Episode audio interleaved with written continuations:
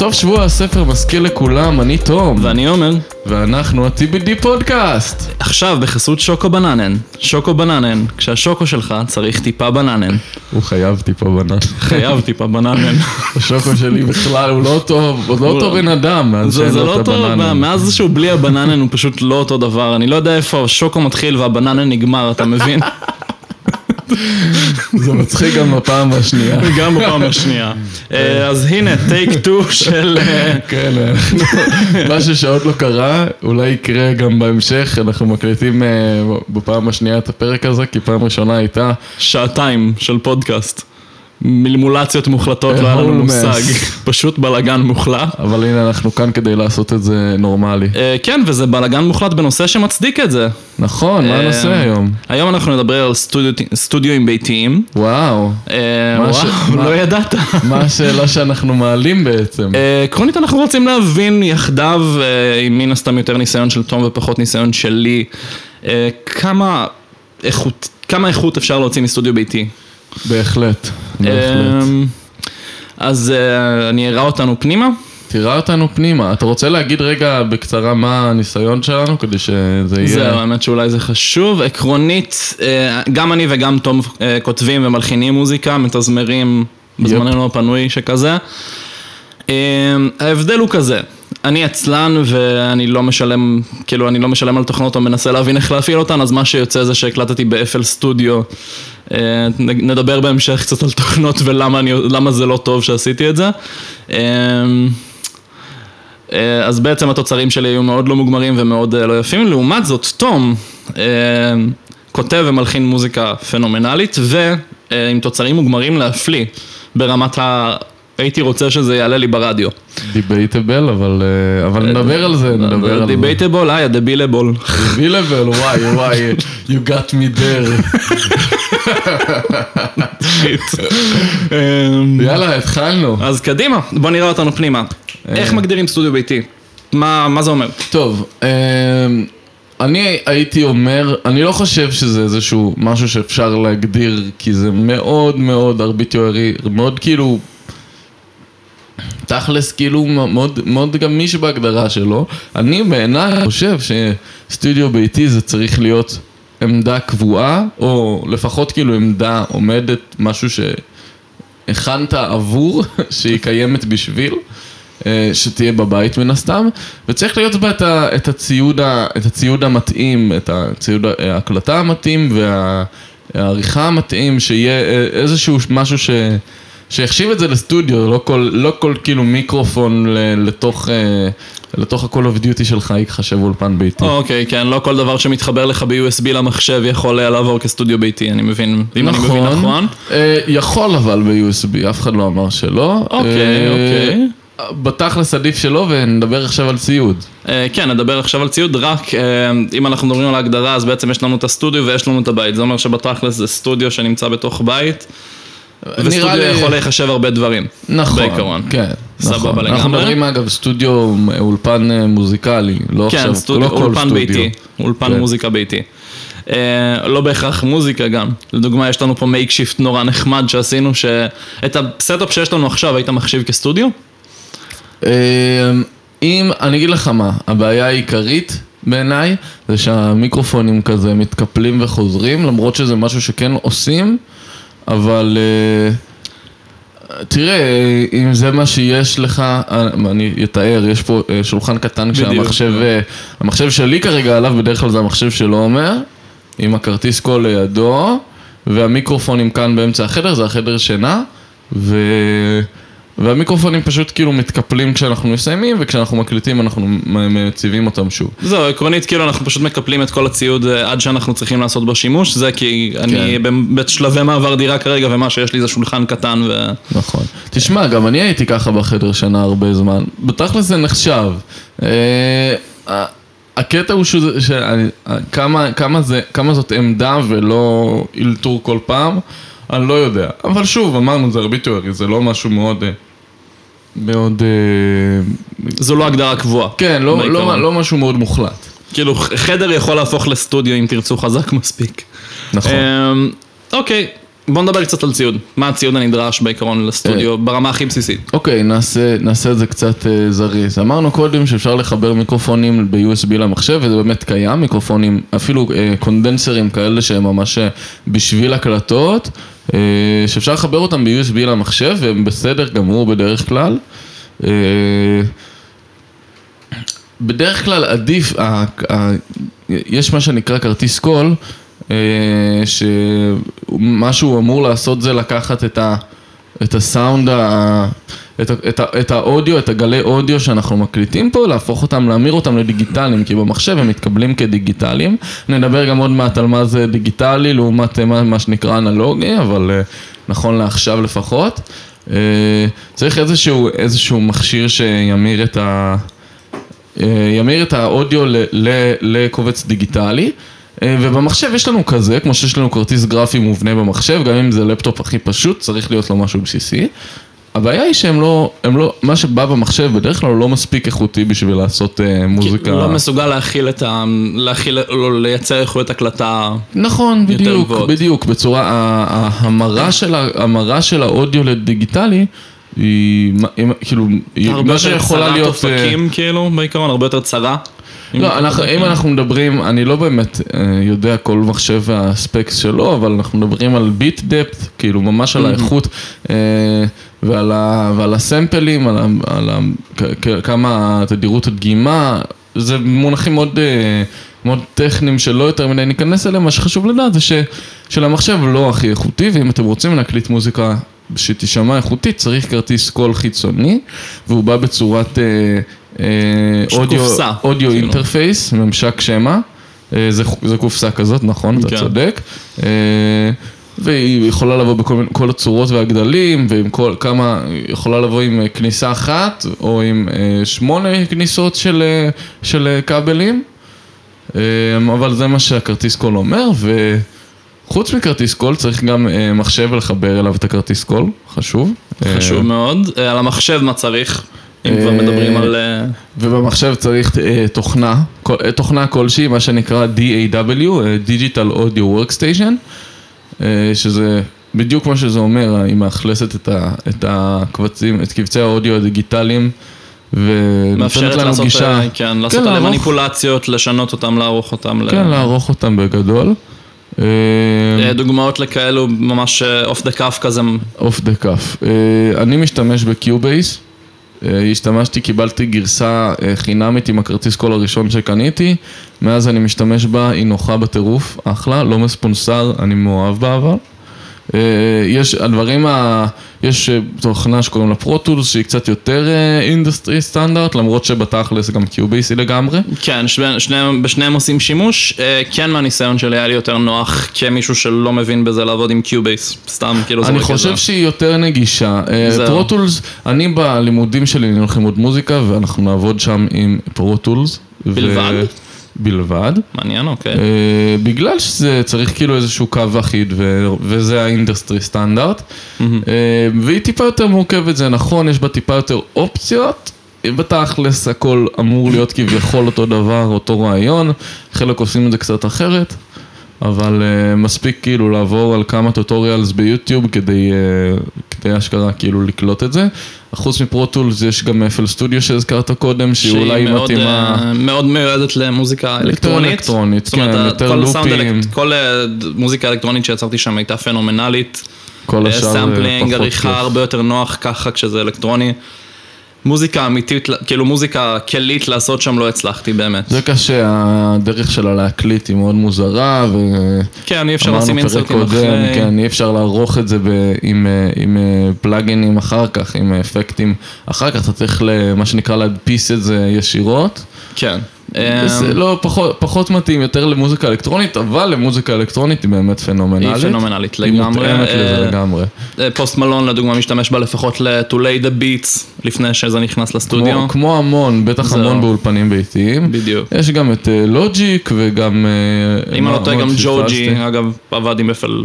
הגיוני מאוד, כל האלקטרונים.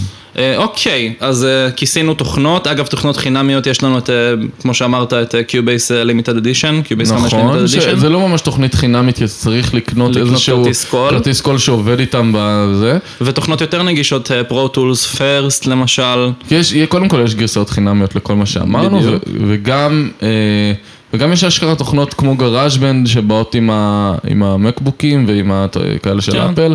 דברים טיפה אה, פחות Cake- טובים, אה, Audacity. Cakewalk, דברים כן. יותר בסיסיים, Audacity זה עם משהו פחות אחר אופציות לגמרי. באופן כללי. אבל, אה, אבל בתכלס היא בכל אפשר להתחיל. זהו. אה, אוקיי, אז כיסינו כרטיס קול, כיסינו מחשב, אה, זה משאיר לנו בעצם מה אנחנו, מק- מה מקליטים בעצם? מה מקליטים. אז אם- אם אנחנו מקליטים אה, כלים, אתה צריך את הכלי שלך, כן. וככל הנראה תצטרך גם כבל PL, נכון? אה, כבל PL זה חיבור כזה של אה, בננן, בננן. כמו אוקס רק גדול. אה, כן, שוקו בננן, עכשיו עם בננן. מי שלא יודע מה זה שוקו בננן, תחפשו. שוקו בננן. נשאיר לינק ב... בדוק. הם לא באמת מספנסרים אותנו אגב, לצערי הרב. שוקו בננן זו הודעה בשבילכם. אם אתם שומעים אותנו. אמ, אז כן, אז PL זה מה שנקרא אה, אה, כבל instrument, הכבל אה, אפשר לקרוא לו line גם, זה מונחים כזה של, אה, של, או- של אודיו ושל טכנאות אודיו. אה, זה אומר שה-level של ה input, ה amplitude שלו הוא באיזשהו level מסוים, שהוא טיפה יותר נמוך מלעומת כבל אה, של אה, מיקרופון. כבל XLR. XLR. אה, זה לא באמת כזה משנה הפרטים הטכניים, אבל זה הכבל שמשתמשים בו, הוא נקרא PL. PL instrument ו-XLR למיקרופון, נכון? נכון. אה, אז אם אתם מחברים אה, גיטרה, או סתם לדוגמה אורגנית, הרבה פעמים אפשר לחבר ב-PL. נכון, פסנתרים כלים- חשמליים, הרבה פעמים אתה כל- יכול לחבר פשוט נכון. ב-PL אחד וזה עובד. כל, כל כלי שהוא חשמלי באופן כללי, צריך להיות, כדאי שיהיה לו חיבור של instrument, כי זה חלק מהעניין. לגמרי. אה, אם אנחנו מדברים על מיקרופון, רוצים להקליט שירה וכזה, אז, אז כן, כמו שאמרנו, כבל XLR הוא, הוא נראה קצת אחרת, מי שראה יודע על מה אני מדבר. אה, כן, אבל גם אפשר פשוט להיכנס. ולהגיד אה, XLR בחנות מוזיקה הקרובה לביתכם. או כבל. למיקרופון, כן, גם עובד, הם כאילו, ידעו על מה אתם. מדברים. אה, אז נכון, אז יש לנו כבלים. אה, עכשיו למבינים יותר יש אה, חיבורי מידי וכאלה, אנחנו ניכנס לזה בהמשך, אה, hold your horses. נכון, נכון, נדבר על מה זה מידי באופן כללי, אה, נדבר על איך זה עובד, מבחינת ציוד זה לא כן. לא יותר מורכב. ובצורה מאוד אה, קצרה וקולעת. עכשיו אני- אני אורה אותנו להמשך, רוברט ג'ונסון. אה, אם אנחנו אוקיי, מדברים על אנחנו כבר אמנים. ממש אה, נכנסים. אז כן, כמו שאמרנו, אנחנו אה, מדברים אלא היום אם על... יש לך עוד משהו להגיד על ציוד, כן? אה, בתכלס לא, בתכלס כיסינו הכל, יש עוד כל מיני אביזרים שאפשר להשתמש בהם, אה, כמו מה שקנינו לעומר השבוע, שזה pop pop filter, filter. תשמעו, תשמעו. זה, ה pop filter פשוט מסנן את כל האוויר שיוצא מה... נכון, כל מהפה ה- שלי, כל וזה- העברות ה... את כל ה... הפלוסיבס, מה שנקרא, כל העברות שהן קשות, כמו פ וסע וצה, כל האלה שהן לא כיפיות, פנגולין, שהן לא כיפיות באוזן. תפארת. בדיוק.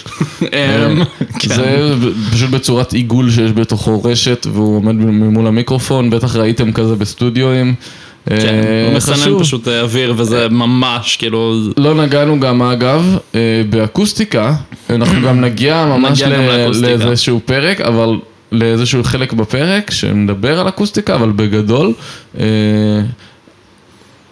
לא חייב, אבל אם החדר שלכם מאוד אה, אקואי, ש- זאת אומרת שהם מדברים וממש שומעים את, ה, את האקואים בחדר, אז הרבה פעמים יעזור לטפל בו אקוסטית, יש אה, כל מיני דרכים לעשות את זה, נדבר עליהם בהמשך, אבל זה בעצם מה שעוזר לחדר להיות יותר... אה, אה, ידידותי, ל... ל... כן, ידידותי להקלטות סאונד שאין להן ריברב מגעיל. בעיקרון, כן. נדבר גם על ריברב מגעיל בהמשך. זה פשוט אה, ציוד, אה, זה פשוט ציוד שאמור להקטין את הריברבים אה, עד כמעט אפס, ואז פחות אה, שומעים את זה בהקלטות. מדובר על הקלטות של מיקרופונים, כי אם תקליטו גיטרה ישירות לתוך אה, כרטיס קול, זה לא יקלוט את זה, רק אה, מיקרופונים בעיקר. כן. ועכשיו נעבור על רוברט ג'ונסון באלבום ג'ונסון, שלו. באופן כללי מה שאנחנו הולכים לעשות, אנחנו. הולכים, אה, כן, אנחנו הולכים לתאר לכם כמה אומנים ודרכם לדבר קצת על, אה, כאילו אומנים שהקליטו הקלטות ביתיות שהיו להם סטודיו ביתיים, אה, ודרכם להתחיל לדבר קצת על להיכנס ל bits and bytes של זה טיפה. נכון, אז רוברט ג'ונסון, אה, כן. הקליט ב... אני חושב שזה היה, אני לא זוכר את הפרטים המדויקים, זה היה בשנות ה-30 אני אגיד לך איפשהו, בדיוק, אם אני אני לא טועה. פתחתי- פתחתי את הרשימה, אה, זה היה באיזה בית. מלון. אה, אני אספר קצת את הסיפור בזמן שאתה מחפש. אז רוברט ג'ונסון, אה, אושייה של דלתא בלוז מבחינתי, אה, כאילו כשאני חושב בלוז אני חושב ג'ונסון ואני, לפני שאני חושב קלפטון בכלל, או אפילו לפני שאני חושב מאדי ווטרס. אה, כן, ממש ה- מהפיוניר של הפיוניר, זה בתחום הגיטר בלוז, דלתא בלוז. כן, כאילו, דלתא בלוז אה, ממש ה staple names. לגמרי, פשוט אה, זה. עכשיו יש אה, סיפור נורא חביב על אה, איך שהוא, אנחנו ניכנס לזה קצת כי חייב. חייב. קודם כל מועדון ה-27 למי ששמע ג'ונסון חבר, הוא קנה את דרכו לשם, לא ב... יש סיכוי קל שהוא הראשון שנכנס? לא, אני חושב שהיו לפניו בטח איזה אומני אופרה, אני לא זוכר, לא משנה. אוקיי. אז אה, מה שקרה, האגדה מספרת מה שנקרא, שהוא היה נורא גרוע בגיטרה, הוא היה מסתובב בברים בכל האזור של הדלתא בשיקגו, ודי היו מעיפים אותו משם כי הוא היה נורא מעצבן לקוחות, כי הוא היה פשוט ממש פח במה שהוא היה עושה. אה, ואז הוא נעלם לתקופה, אה, וכשהוא חזר, אה, Heavenly. Heavenly, פשוט פנומנלי, גיטריסט, גיטריסט, אה, פנומנלי, גם כאילו הסגנון שירה שלו רודף אותך כזה, זה ממש נהדר. אמ, כן, זה ממש כאילו... שיא, כשחושבים על, על בלוז ישן כזה אמיתי, זה זה הסאונד שחושבים זה, עליו. זה בדיוק זה.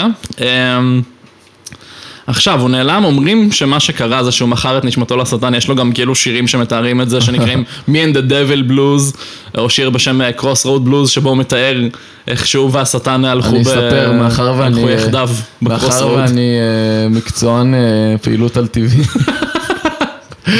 תום מגרש שדים בזמנו החופשי. מגרש, מזמן, מה שאתם... איזה. עבודה שאתם רוצים. אם יש לכם. רוע לזמן, תום יזמן לכם את הרוע. כן, מספרים שבגיל, אה, אנחנו, בוא בוא נגיד ככה, אה, רוברט ג'ונסון מת אה, בשנת 38 בנסיבות מסתוריות בגדול. בגרויות בגדול אומרים שמה שקרה זה שהוא פשוט שכב עם אשתו של מישהו ואז מישהו הרעיל אותו. זה מה שאומרים בדיעבד, זה לא כן. מה שאתם חייבים להאמין לו, כי הסיפור האגדתי הרבה יותר מגניב. נכון. בגיל 27, כמו שאמרנו, שנת 38, סביבות השנה שהוא נעלם זה בערך אה, עשר שנים לפני כן. מה שאומרים שקרה זה שהוא הלך לצומת דרכים, אה, מה שנקרא כזה. Crossroads. Crossroad, ומספרים שבצומת דרכים אה, ככה אתה עושה עסקאות עם, ה, עם השטן, או אתה מזמן אותו לצומת, שם הוא יכול לפגוש אותך, זה מין שער כזה, ו... ואז אתה אומר לו, תשמע, אה, אני אתן לך הצעה שאתה לא יכול לסרב לה. קח את הנשמה שלי, מוכר לך אותה, תביא לי להיות הכי מלך בארץ, וואי וואי, חבל על הזמן. בדיוק, היו אגדות אה. כאלה על פגניני גם לפ- לפניו, ויש, זה, זה מוטיב חוזר בהיסטוריה של המוזיקה. נכון. אה, פגניני כנר פנומנלי אגב למי שלא מכיר. אה, בשורה התחתונה מה שבאמת קרה זה שהוא הלך ל- לקבל שיעורי גיטרה מאחד היותר טובים בבלוז באופן אני כללי לא בתקופה. מבין למה צריך להרוס לכולנו את הכיף. אבל אני לא זה, זה. די מגניב, כי המורה שלו אמר לו שכדי ללמוד לנגן בלוז הולכים לנגן בלוז בבית קברות בשתי, בחצות, ואז הם פשוט היו מנגנים בחצות בלוז בבית קברות, וזה עוד חלק מה... עוד פן של האגדה. אני יכול להבין למה שאנשים יחשבו שעושה דיל עם השטן, זה די קריפי. זה די מוזר, כן. לא כן. עשיתי את זה מאז שהייתי בן 14, וכשאתה רואה ילד בן 14 עושה את זה, אז עושה את זה אתה כזה... אה, הוא בן 14. גיל ההתבגרות. אח גיל בויז ההתבגרות. will be boys. כן, בדיוק. כן, אז אמ. מספרים שאחרי עשר שנים השטן בא לקחת את החוב שלו בחזרה. אבל מי שבא לקחת את החוב שלו בחזרה היה בחור שממש נפגע ממנו כנראה. כן, כן. אמ, לא שזה מצדיק. רצח. אה, בקיצור, אמ, אז רוברט ג'ונסון, איך הוא עשה את זה, מה הוא עשה, טוב. איך קיבלנו את ה-complete recordings אז, בעצם? אה, אז כן, אז הוא היה בבית מלון, בא, ביקש מהחברת תקליטים שלו, בואו תעשו לי פה איזה עמדה, יש לי מה, יש לי מה להגיד. כן, בוא נעשה ויקלט. נעשה ויקלט, ואז אה, באמת מה שקרה זה שהוא הקליט אה, את כל ה-29, אה, אה, לא את כולם, זאת אומרת היה חלק שמה וחלק במקום אחר אם אני לא טועה, אבל האלבום הזה כולו, The Complete Recording, כך קוראים לו, הוקלט בעצם שמה בבית מלון על טרק אחד, כאילו לחלוטין, מיקרו, הוא מול המיקרופון עם הגיטרה, שר ומנגן ביחד, בלי עריכות, בלי כלום. אה, וזה זה נורא, האלבום כולו הוא נורא כזה רף טרקס כאלה, יש שם אה, כמה טייקים, יש שם אה, לפעמים שתי טייקים לשיר אחד וכאלה. אה, הסאונד מאוד מאוד מאוד ייחודי, לא, לא סופר איכות, אנחנו מדברים על שנות ה-30. גם סופר איכות אז היה גם קשה. באולפן מקצועי להקליט באיכות זה היה... לא, כאילו, זאת אומרת, מה שבשבילנו נקרא באיכות, בשבילם זה היה רגיל, אבל אה, בוא נגיד שזה מה שהיה, אה, לא היה חריג מדי. הטכנולוגיה שהייתה זמינה אז זה זה בעיקרון. כן. ו... וככה הוא בעצם הקליט. אה, אולפן ביתי, אפשר לקרוא לזה אולפן ביתי, למרות שזה לא בית, אבל, אה, אבל אבל, זה זה- לא בסטודיו, זה בחדר זהו. במלון, אני מאמין שזה באמת נופל לקטגוריה. וזה כאילו, באופן כללי, גם setup אנלוגי בחדר במלון כן, אנחנו בשנות מדברים ה-30. על, אה, על כאילו להקליט ל... ל tape machine קטן כזה, לא משהו... כן, מכונה שרושמת את, ה... שרושמת את ההקלטה ברמת העיקרון. זה כאילו די מגניב בעיניי. כאילו גם איך שהמיקרופונים נראו אז ואיך ש... זה די, כאילו, זה די עניין. אני לא יודע איך מיקרופונים נראו אז, שונה. מעניין לראות. שונה וכבד יותר, ראיתי אה, throwback לפרק נטפליקס, ראיתי ב... אה, אה, מה רייניז בלק בוטום. אה, אה, נכון, סיפרת אז על יש זה. שם את זה. יפה. די מגניב, די קול. אה, באופן כללי סרט מומלץ מאוד אה, למי שמתעניין קצת בתרבות, אה, בתרבות שחורה, אבל זה לא על זה הפרק. אה, הנה, ככה, הנה. כן, בדיוק. אוקיי, אני נעלה את זה לאינסטגרם. כן. לכו לראות באינסטגרם. אה, עכשיו, רגע, בוא נגיד מילה על האלבום. אז מה, מה נגיד על האלבום? מיותר לציין, שלמות. על. מי שאוהב. בלוז, מי שאוהב דלתא בלוז, אם אתם מסוגלים לשבת שעה ולהקשיב לבחור מנגן על גיטרה ופשוט... אפילו לא הכל, כאילו רק חלקית, רק לקצת. זה כן. זורק אותך לתקופה, זורק אותך ל... ל- ל- ל- לנשמה שלו, לכאורה. אה, יפה. כן, אה, זה לא היה אה, מכוון. אבל זה היה יפה מאוד. כן, לא, זה לגמרי, לגמרי, לגמרי זורק אותך לשם, זה פשוט אלבום פנומנלי. כן, יש משהו גם נורא כיף בסאונד הזה של אה, הקלטות אנלוגיות. נכון, חד זה- משמעית. זה- זה חלק בעצם ממה שזורק אותך לשם. זהו. וגם כמובן, כמו שאמרנו, נגן גיטרה על, כן, אה, לא וואו, בגלל השטן וואו, ולא וואו. בגלל אף אחד, נטו כי הוא גבר מלך והתאמן, אז תתאמנו. כן, כל הגיטריסטים שם בחוץ. תתאמנו. אל תהיו עמר. אמ, אוקיי, נקסט, אני חושב שעכשיו אנחנו יכולים להתחיל לשלב אומנים קצת כזה. אה, יש לנו שני צדדים מעניינים של, אה, של מה שנקרא אנלוגי ודיגיטלי. כן. וזה גם יזרוק אותנו לדבר קצת על דיגיטלי, אז אה, בעצם אה, ספרינגסטין ובוני ור. נכון, ב... אני אתחיל עם ה... ספרינגסטין, אני לא זוכר את השם של האלבום שלו, בוני ור ב-For Emma, Forever Ago, אם אני לא טועה. נכון, Forever Forever Ago, אבל ש- אנחנו נתחיל מספרינגסטין רגע. כן. אה, אל- לאלבום קוראים נברסקה בשנת אה, 82. הוא הקליט, אה, ברוס ספרינגסטין הקליט אה, אצלו בבית, בממש setup, כאילו הוא הביא אה, מה שנקרא four-track, שזה כזה כמו, כמו ווקמן רק של אה, קלטות, אה, שאתה יכול להקליט בארבע ערוצים נפרדים. בעצם הקליט בא- בארבע ערוצים, כמו שאמרתי, ארבע ערוצים נפרדים, אותו עם הגיטרה האקוסטית, מפוחית קצת, זה הוסיף קצת גיטרות שניות, אבל ממש ארבע ערוצים בלבד, זה גם לא דיגיטלי, אנחנו מדברים על שנות ה-70, אין ציוד דיגיטלי, הוא מקליט, הוא טייק אחד של עצמו לתוך, ה, אה, לתוך הקלטת ככה. אה, ומוסיף אחר כך בשכבות את, ה, את כל, כל, כל התוספות, קולות רקע וגיטרות רקע וכל הכיף. לא אה, בשונה מאיך שזה נעשה עכשיו, כן, אבל... אה, נכון, אבל יש הבדל. יש הבדל מאוד גדול בין לראות את זה על המחשב כשאתה מקליט לבין... בסופו, כן, בסופו של דבר גם יש משמעות ל... לטייקים שאתה נותן, אתה כאילו בסופו של דבר כל, כל קלטת עולה כסף ו... ואתה צריך לבוא ולתת טייק אחד טוב שאתה שר את כל השיר, אתה לא יכול חצי חצי. נכון. אה, וכן, אה, הופך דברים לטיפ-טיפה יותר מורכבים, אבל הוא הקליט שם 13 שירים. אה, פולק, רוק, אקוסטי, חביב מאוד מאוד מאוד. אלבום, אלבום יפה, הסאונד שלו באמת נפלא. אה, כן היה נשמע שהוא הקליט אה, דרך, אה, מעבר ל tape recorder, נשמע שהיה שהוא הקליט דרך איזשהו ציוד, כי על הכל, על ה vocals שלו יש reverb, דרך. איזשהו ציוד אתה לא מתכוון למיקרופון, אתה מתכוון דרך איזושהי פיסת ציוד שעושה מניפולציה על קודם הסאונד. כל, כן מיקרופון, מן הסתם. מקליט למיקרופון, אבל כן, מהמיקרופון עבר דרך, דרך אפקטים, דרך effect racks, שזה כמו, זה, זה כמו, אוקיי, מי שמכיר פדלים לגיטרה, רק שזה לא בצורת פדל, זה בצורת אה, יחידה כזאת, יוניט, שיושבת על ה... איפה שתשים אותה, והכבל אה, של המיקרופון נכנס אליה, ומהצד שני יוצא כבל אחר, ומגיע אה, לתוך המכונת הקלטה. אז פרקטיקלי עובד כמו אפקט לגיטרה לכל דבר, פשוט... בדיוק כמו אם מישהו, מי- אם מישהו יודע איך זה עובד, אבל זה בדיוק אותו דבר, יש מה שנקרא את השרשרת. כן, יש לך אין ואאוט. והאין אתה נכנס לסאונד המקורי, באאוט יוצא לך הסאונד תחת האפקט כן. המסוים שזה. מה כן. שמגניב רצח באנלוגי ושקשה רצח באנלוגי זה שזה עובד כמו אפל סטודיו. נכון, זה לא, זה לא בדיוק חייב, זאת אומרת, אנחנו ניגע בזה טיפה עכשיו, אני רק אגיד איך ברוס, איך זה עבד אצלו. אה, אם אני מבין נכון, אגב, אני לא יודע, אני פשוט, ממה שקראתי, זה מה שהוא בעצם הקליט לתוך ה four-track. אם זה באמת מה שקרה, זה אומר שהוא רק היה יכול להקליט לתוך האפקטים, כלומר מהמיקרופון כמו שאמרתי, לתוך ה reverb על, ה vocal זה דוגמה, reverb זה אפקט שעושה תחושה של space, תחושה כן. של חדר, כמו שדיברנו על echoים. תחושה של אה, מרחב, לאו דווקא חדר, עושה את זה, עושה את זה בצורה פשוט אה, מלאכותית, זה כמו שתלכו לאיזשהו אה, אה, קניון, קניון של, אה, של טבע, לא קניון שקונים בו, אה, ותצעקו משהו ויהיה הדהוד בכל ה...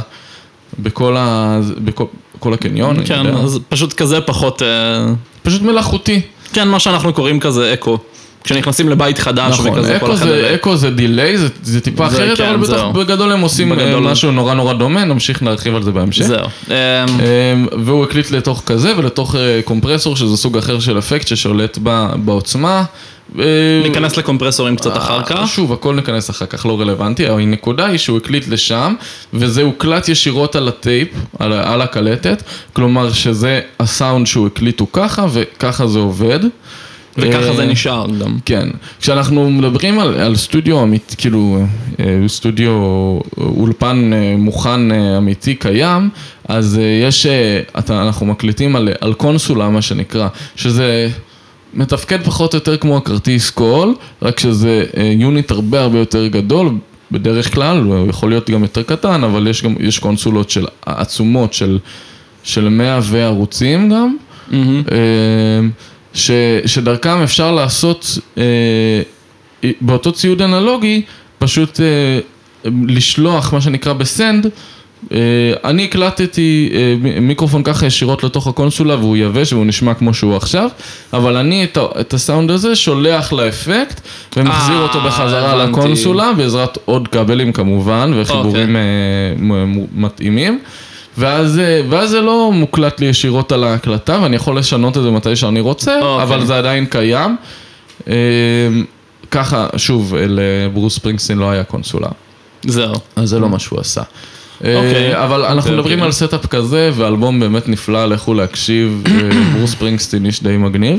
כן, לגמרי. אה, רצינו ב- אה, in op- in opposed to it לדבר על אה, בוני ור, ועל כן. האלבום For- For Emma Forever Ago. אמ, לא, כאילו מה שיש לי להגיד זה פנומנלי בעיקרון, אני לא לגמרי מבין בהקלטה, למרות שזה כן יותר קרוב, קרוב למה שאני עושה בתכלס, שזה מינימלי ואקוסטי ובעיקר מסתמך על ווקלס. אנחנו יכולים לספר את הסיפור, אתה רוצה? אה, אז בעיקרון מה שהוא עשה זה, אה, זה היה אחרי פרידה קשה אם אני לא טועה. נכון. אה, והוא הלך להתבודד קצת באיזה בקתה של אבא שלו, בקתת ציד של אבא שלו, אם אני לא טועה הוא אכל, כאילו הוא צד את מה שהוא אכל ודברים בסגנון. כן, הוא הלך לצוד כדי לאכול, זה מצחיק אותי מאוד. זה כאילו באופן כללי, אה, אף אחד מאיתנו לא היה צריך לצוד מחוץ לקניון אף פעם. נכון. אה, במקרה הזה קניון של, שעושים בו. נכון, כן. קניון, אם אתה- אם אתה קניון. רוצה להיות תקין, אם אנחנו כבר בהסכת, אני לעולם לא אהיה תקין, אני מתנצל. לא התכוונתי. אז בקיצור, אה, מה שהוא עשה בסופו של דבר, הוא פשוט התחיל להקליט את השירים, כאילו לכתוב ולהקליט את השירים האלה. נכון. אה, ובאיזשהו, הוא לא התכוון להוציא את זה כאלבום או משהו, אני חושב שזה כן היה הדביוט האלבום שלו בסוף. קודם כל זה היה דייביו אלבום, ו- ו- ומה שאתה אומר זה נכון, הוא, הוא כתב את השירים האלה כתוצאה מהפרידה כי הוא היה אה, ילד עצוב ומלנכולי, ואז חברים שלו אמרו לו, וואו, זה אחלה, גבר, תקליט וואי את זה. אחי, אז הוא חייב לעשות השתכנע. עם זה משהו, אה? אז הוא באמת אה, השתכנע ו... אגב, בוני ור זה השם שלו, זה כאילו זה השם של האקט. ג'סטין ורנון זה השם כן. של הבן אדם. אני לא ידעתי את זה עד, גיל מאוד מאוחר, חשבתי שהשם שלו זה בוני ור. אה, או לפחות השם במה, אבל זה שם של להקה למרות שהוא כן. התחיל לבד, זה השם של זה השם שלו של עם עצמו. האקט, כאילו, כן. כן. אה, אז כן, אז הוא הרים לעצמו שם עמדה בעזרת אה, מק, אה, אה, לדעתי זה זה המקבוק. מק ישן כזה, מקבוק כן. ישן שהיה לו, אה, והרים אה, מיקרופון והיה לו גיטרה אקוסטית. אה, וממש בעמדה כאילו. ממש פשוטה, כמו, ש, כמו שדיברנו על ציוד בהתחלה, ממש פשוטה וזהו. ומה שנקרא laid down, הקליט פשוט גיטרות אקוסטיות ו vocals ובתזמור של אומנם שתי כלים של גיטרה ו vocals, אבל תזמור אבל, מושלם עם כן. הכפלה וקולות רקע. פשוט עבודה פנומנלית, כאילו עבודה פנומנלית עם מה שיש, כזה סוג של, נכון. בעיניי, כאילו פשוט לקחת את מה שיש ולעשות ממנו פשוט וואו. כן, והוא בעיקרון. כאילו, ו- וה- אז אה, אנחנו רוצים להגיד שזה אינופוז, למרות שזה מאוד מאוד דומה בקואליטי שלו לברוס פרינגסטין, שעשה פחות או יותר אותו דבר. פה היה לו, למרות שהוא היה מקבוק ישן, עדיין היה לו מקבוק, שזה משמעותית אחרת מלהקליט לטייפ רקורדר קטן, אה, שבו היה לו את ה-DAW שלו, אני חושב שהוא השתמש בפרוטולס, אה, והוא הקליט, ו... זאת אומרת, בתוך המחשב הקטן הזה והישן, היה לו כל כך הרבה יותר שליטה מאשר למה שברוס פרינגסטין עשה. כמו שאמרנו, ברוס השתמש באפקטים אה, בצורה כאילו חד פעמית, שהוא לא יכול לשנות אותם אחר כך. כן. כשיש לך את התוכנה, אתה יכול לעשות את זה שמה. ו... אתה יכול לשבת ולשחק עם זה כן, שעות אחרי שאתה כמה- מקליט, כמה שאתה בכיף רוצה, שלך. להתחרט, לא מתחייב לשום דבר. כן. אה, כאילו זה קצת כמו לשים אה, אה, פילטר על תמונה, או לשים, אה, לשים blending mode על... אה, כן, זה ממש, על, אנחנו אה, בדיוק בפוטושופ, אותו כאילו. דבר. זה ההבדל בין אה, לעשות את זה בפוטושופ לבין אה, לשים פילטר ממשי של איזה צלופן על תמונה ולצלם אותה שוב, כן, כאילו. כאילו ועד שאתה לא שם דבק או עושה save, יש לך את כל האפשרויות למשחק שאתה יכול לחשוב עליהן, נכון, במקרה של הקלטה, אתה-. בניגוד לפוטושופ, אחרי הקלטה, כאילו בהקלטה אתה יכול, אם לא. לא משנה, לא ניכנס לפוטושופ, זה לא? הדרכת אה, פוטושופ. בפוטושופ אם אתה עושה save אתה לא יכול לעשות undo? לא, בפוטושופ אם אתה, כאילו ה control Z אתה לא יכול לעשות אותו אחרי שעשית save, וואו. בעיקר, אם יצאת ונכנסת לא כאילו. ידעתי את זה. אה, כן, וגם... אה, אם יצאת ונכנסת. אם יצאת ונכנסת. אה, זה כן, זה גם בהקלטה. אבל בהקלטה אתה עדיין יכול כאילו לכבות ולהדליק אפקטים, ברגע שאתה אה, מאחד נכון. שכבות בפוטושופ. אכלת אותה עם... אה, וואלה. לא ידעתי את זה. כן, די נורא. nice. בסדר, פוטושופ. אה, בקיצור, אגב, בפוטושופ לאדובי גם כן יש תוכנה שנקראת אודישן לעריכת מוזיקה למי שאני לא לא... משלם להם. אין לי מושג איך היא עובדת. אני לא גם. גם לי לא, אני אתחיל להשתמש בה כי אני כבר משלם להם גם ככה. יפה, זה באמת רעיון טוב. רעיון לא רע. אה, אם כן, אז, אה, אה, האלבום, Forever Ago, אה, כן. באמת פנומנלי, באמת יפהפה, הסאונדים יפהפיים, יש לו צורה, קודם כל הוא זמר נפלא וגיטריסט כן, נפלא, ג'סטין ורנון עושה דברים עם אה, הקול שלו שאני ממש... כן. אה, יודע לעשות את זה מרגש, כל, כל השירים שלו, כל האלבום הזה הוא כאילו נוסטלגי, למרות שגם אם לא שמעת אותו אף פעם בחיים, הוא יהיה לך נוסטלגי, יש לו vibe נוסטלגי ונוגע כזה. כן, זהו. שזה מה שמוזיקה טובה עושה בעיקרון. לא בהכרח הקטע של הנוסטלגיה, כמו פשוט יוצרת רגש כזה, פשוט. כן. כאילו פשוט עכשיו אנחנו מדברים. אנחנו מדברים על setup לגמרי, לגמרי לגמרי פשוט כאילו, את, אם את, אתה יושבים בבית אה, ומחפשים אה, אינטרנט, אה, אינטרנט, מחפשים אה, מחפשים מיקרופון. מיקרופון פשוט כאילו באינטרנט, משהו ב-300 שקל, אפילו, יש אפילו יותר זולים. מספיק שיש לכם את זה וקונים כרטיס קול פשוט, מוצאים איזה תוכנה חינמית באינטרנט, כל זה מספיק לכם בשביל ליצור בדיוק את מה שג'סטין ורנון יצר שם. לגמרי. ואם אתם תקשיבו אתם תראו שזה גם לגמרי רדי או רדי. מאה אחוז מוכן ל, ל, ל, ל, לכל, פשוט מוכן לצאת החוצה, כאילו. לגמרי, מוכן כאילו, לאוזניים של, אה, כן, של צרכנים. וזה בכלל לא כאילו דיבייטבל, זה פשוט, זה פשוט פשוט זה. ככה, כאילו... אה, אז כן, וזה אני חושב זורק אותנו גם לדיבור קצת על החשיבות א' כל של חומר מקור איכותי. כלומר נכון. של הקלטות מקוריות איכותיות לפני שהם בכלל נכנסים לאפקטים נכון, ולזה. נכון, אני אגיד על זה מילה. זה גם, גם אצל ספרינגסטין וגם אצל, אה, אצל בוני ור. נראה לי אחד הדברים הכי חשובים בכלל בלהוציא אלבום בסופו כזה. של דבר, בסופו של דבר, זה נכון, מה שהכי חשוב זה הביצוע שלך וההקלטה שלך, איך שהקלטת את הביצוע שלך. שבסופו של דבר שהפס אודיו הזה, שהרצועת אודיו הזאת, שיושבת לך במחשב, לפני שערכת אותה, לפני שכלום, שהיא תישמע טוב, שהיא תהיה אה, ביצוע, אה, ביצוע טוב, שהוא בקצב ושהוא בפיץ' ושהוא מרגש, חשוב מאוד שהוא יהיה גם מרגש ו, וכאילו לא, לא עכשיו נורא רובוטי או, או בלחץ, נקרא לזה. אה, גם כל השאר, גיטרות, שלא יהיה גיטרה לא מכוונת, או, או אם כן, שלפחות זה יישמע בכוונה, לפחות שיהיה לזה איזשהו... בואו לא נבוא ונגיד שהכל צריך להיות מושלם, מושלם, מושלם, הנקודה היא... אה, איכות ש- ביצוע ואיכות הקלטה שהן ברמה ש... כן, שכאילו, ש... כאילו, תחסוך לך כמה שיותר עבודה אחר כך, אה, נכון. כי אין מה לעשות, הקלטה לא טובה תישמע לא טובה, לא משנה כמה reverb תשים עליה, כמה. delay יהיה עליה, זה לא עובד כמה ככה. תערוך אותה, כמה הכל צריך... כמה שיותר טוב במקור. וזהו, בשורה התחתונה גם העבודה היותר קלה תהיה לקחת take 30, take מספר 30 שהוא טוב, בניגוד ללשבת עם take מספר 5 שהוא פח ולהתחיל לשחק, בדרך כלל זה גם לא מגיע ל-30 טייקים, אני סתם מגזים. זה יכול לפעמים, כן, תלוי, נכון. אה, תלוי מה אתה עושה, ותלוי כמה מורכב בס- זה. וזה בסדר, זה תלוי בכמה לך יש את האנרגיה להתעסק בזה, כמה שיותר, כמה שיותר ב, תצליחו בהתחלה ליצור הקלטה טובה, זה ישפיע באופן מוחלט. לגמרי, אצל בוני ור אנחנו רואים אגב גם חשיבות מאוד גדולה של תזמור, אני יודע של, כאילו לא, לא יצא לנו לדבר על זה, אבל אני כן חושב שגם מה שהוא עשה עם התזמור באופן כללי כן מאוד משפיע, זאת אומרת הכישרון פה מאוד משחק תפקיד אני חושב, המסוגלות לתזמר בצורה שהיא, שיוצרת את הסוג הזה של, אה, כן, זה עוד, זה עוד קצת חלק מ... זאת אומרת, זה מאוד מאוד מתקשר לנקודה הקודמת. כן, צריך להיות לך, לך, לך האוזן. אה,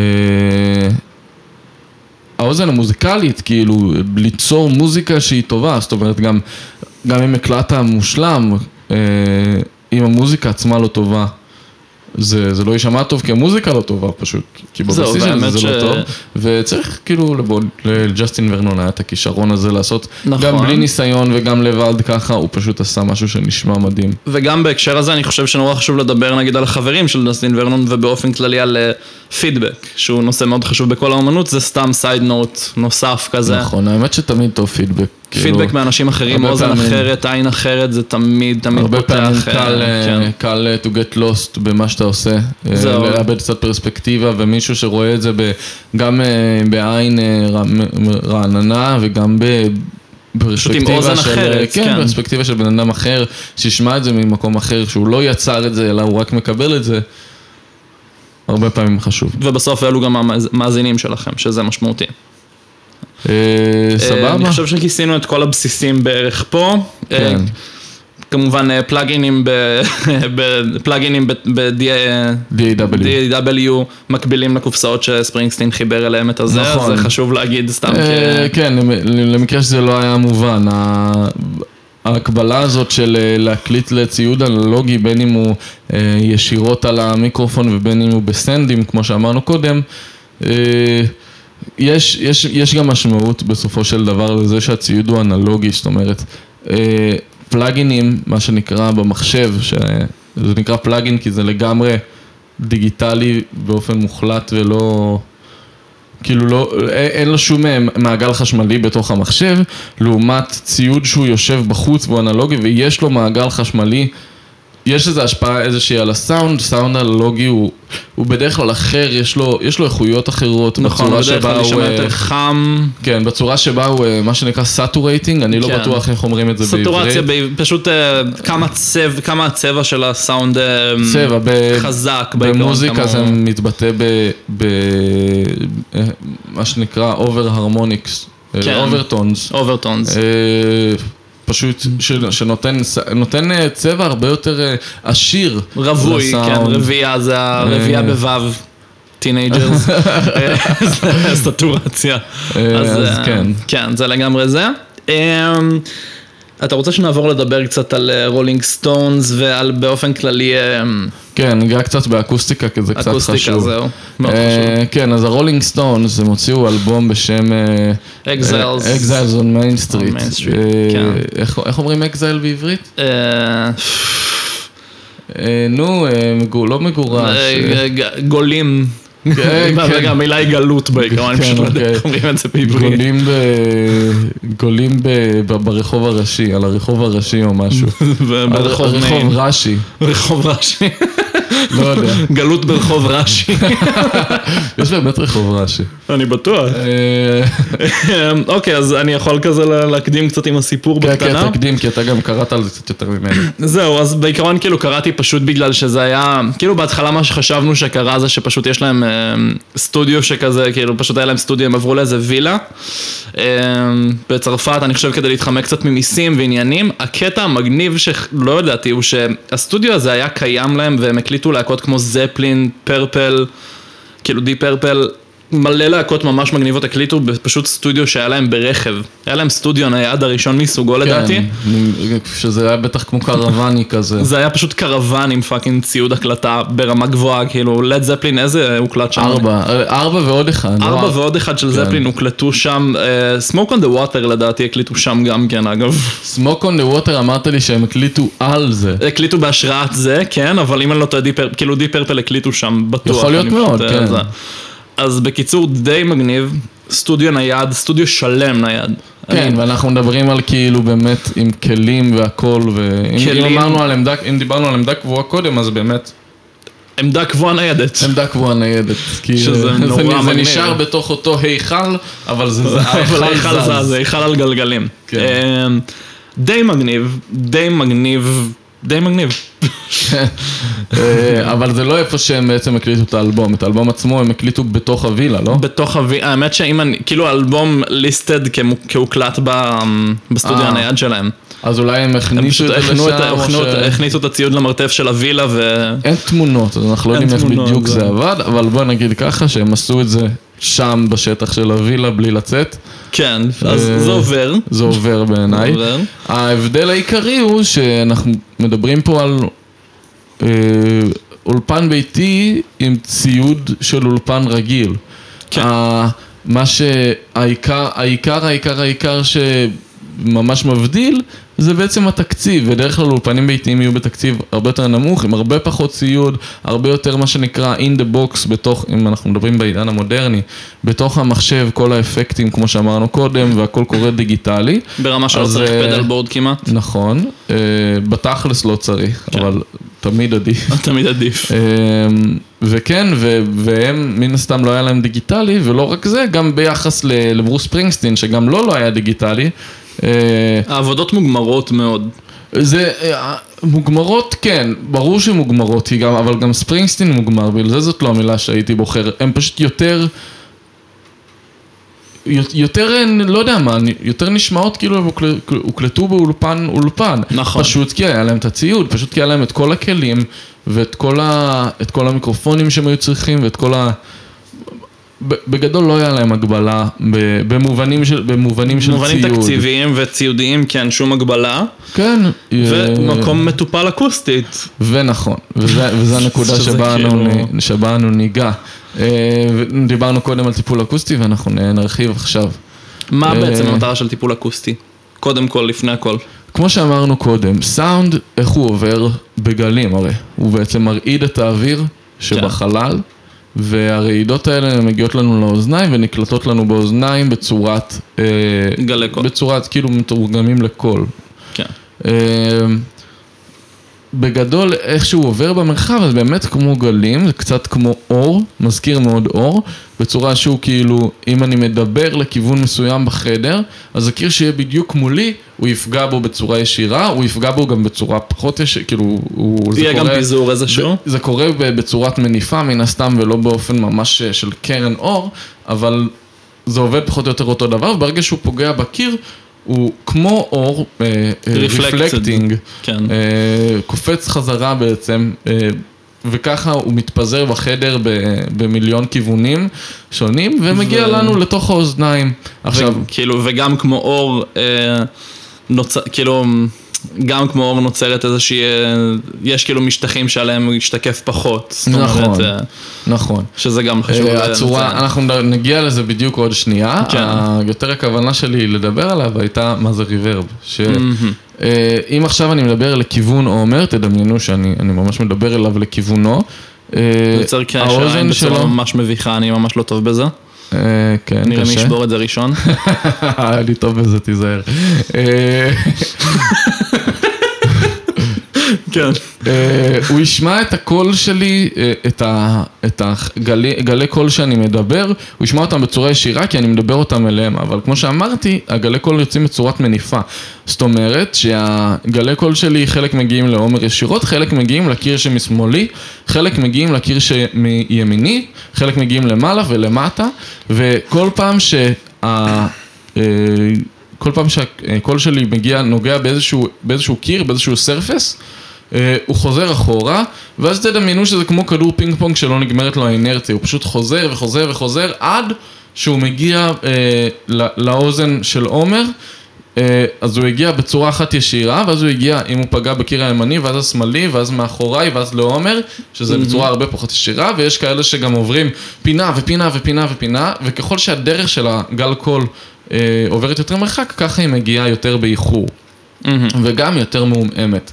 בגלל זה, אם אני מדבר אליך, אתה שומע את הקול שלי כמו שהוא ישיר, ואז שומע מה שנקרא את הזנב שלו, את הטייל של, ה, של הריברב, של הרפלקציות שפוגעות אה, ב- בכל בכל הקירות? ומגיעות אחר כך, אתה שומע אותם במין זנב כזה, וזה מה שיוצר אקו. אה, כשאנחנו מדברים על ריברב ועל אה, איך שזה קורה בחדר ככה, זה מאוד מעומעם, זה לא ממש ממש ברור.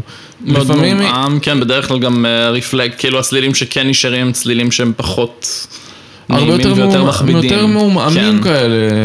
מכבידים. אנחנו נדבר על, אבל, על איך כן. זה עובד ב frequencies אחר כך, כן. אבל אה, ה- ה- ה- העניין הוא שסתם לדוגמה רציתי להגיד שאם אם, אם נצעק בתוך קניון, אז הרבה פעמים אנחנו נשמע את זה נורא בבירור חוזר על עצמו. עומר, עומר, עומר, עומר, שזה סוג אחר של אקו, וגם אה, לזה יש אפקטים שהם דמים את זה, ואנחנו לא מדברים על אפקטים עכשיו.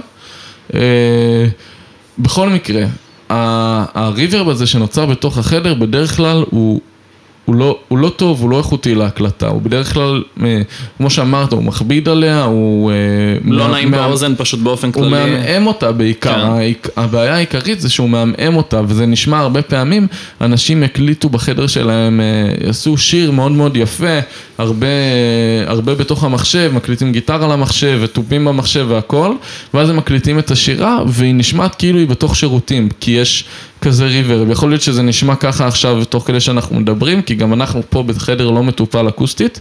אה, ואיך הטיפול האקוסטי משפיע על זה ומונע את זה? אז, אז ככה, כמו שאתה התחלת להגיד קודם, הקירות שלנו הם אה, מאוד טובים בלהחזיר, ב- to reflect את, ה, את, ה, את הסאונד בעצם, את הגלי קול. אה, יש אה, surfaces, איך אומרים surface בעברית? משטח. יש משטחים שבגלל החומר שהם עשויים ובגלל הצורה שלהם, הם לא יחזירו את הסאונד אה, בצורה טובה, הם יפזרו אותו או יספגו אותו לגמרי, אה, דברים כמו שמיכות וכריות ומגבות, אה, זה בגדים, ב makeshift, נגיד ב- אה, אה, בד, בד בעיקר פשוט עושה את זה בד, ממש כן. ממש טוב, ו... עוד חומר שעושה את זה אפילו יותר טוב זה אה, ספוג אקוסטי. יש ספוגים אקוסטיים מיועדים. מיועדים שזה לזה. גם בצורה שלהם, מי שראה בפיג'מות את הקרטוני ביצים על הקירות, זה לא קרטוני ביצים, זה ספוגים אקוסטיים שהצורה שלהם היא כזאת שפיצית כזאת, וגם בצורה וגם בחומר הם באמת מיטביים בשביל לפזר את, ה, את האקו, שלא יהיה... או שיהיה, אבל מאוד מאוד מינימלי, אה, ריברב בתוך החדר, שהוא לא, שהוא לא רצוי. אה, כאילו ליצור מצב שבו כל ההחזרים האלו שאמורים לקרות כביכול נספגים לתוך... נכון, אוקיי. ואז, ה- ואז הסאונד נשמע יותר במרכאות מת, זה, זה שאני אומר מת זה לא אומר בהכרח שזה יותר אה, רע. אה, אנחנו, בדרך כלל זה מה שאנחנו רוצים, גם כי אנחנו רוצים שליטה על הווקל, אז אם אנחנו רוצים ריברב אחר, שלא ישתלב טוב עם הריברב הקיים כבר, אם אנחנו רוצים אה, באופן כללי שיהיה הרבה פחות ריברב, כי אנחנו רוצים שזה יהיה מאוד מאוד in your face. ואנחנו באופן כללי פשוט רוצים שליטה בסאונד שלנו בסופו של דבר. נכון. אנחנו רוצים סאמפל נקי לשלוט בו. זה ה- נכון, וגם באופן כלל, גם כמו שאמרנו בהתחלה, אה, זה בדרך כלל הריברב, זה, זה, הוא לא שמיש, זאת אומרת, גם אם זה מה שהיינו רוצים, זה בדרך כלל לא מה שהיינו רוצים, כי הוא לא נשמע כל כך. טוב, הוא מעמעם את הסאונד. בדיוק. אה, אז כן, אז כמו שאמרתי, יש את הספוגים האלה האקוסטיים שהם בדיוק בשביל זה, הם מפזרים אותם בסביבת החדר, יש גם כאלה שהם מיוחדים לבאסים, ששמים אותם בפינות. כי פינות, ב- כי פינות מחזירות כי באסים פינות- בצורה מאוד כי ספציפית. פינות מאוד, אה, מאוד אה, מח- אה, מתלכד שם כל, ה, כל התדירויות הנמוכות, כל הרמבל של ה... ובטח רעשי רקע וכאלה. כן.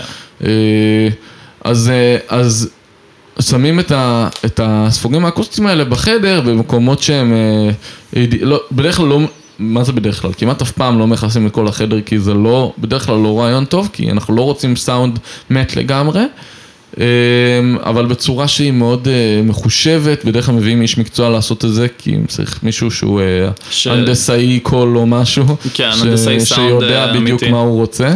יש להם גם מכשירים שמודדים נכון. החזרים של תדירויות מסוימות בקטעים מסוימים בחדר, ולפי זה לוקחים נקודות רגישות בחדר, נכון. ושם ישימו את הזה. נכון, אז חוץ מספוגים אקוסטיים, יש לנו גם פאנלים אקוסטיים שהם עשויים... איזה, איך אני לא קוראים לחומר הזה? לא, דף, וואי, אני גם לא זוכר. יש כזה, זה נראה כמו, זה בלוק כזה מוזר ש... זה- כן, אולי זהו, זה- פיברגלס? אני לא בטוח שזה פיברגלס. אני בספק שפיברגלס, כי פיברגלס כן יחסית החזרי כמה שאני יודע. לא זוכר, לא זוכר. זה גם- זה משהו. שקשור בזכוכית, אבל אני זוכר גם. כאילו, אפשר לחפש מיליון מדריכים על איך לעשות כאלה גם בבית, זה בדרך כלל, בדרך כלל באופן ביתי זה גם לא כזה יוצא יקר.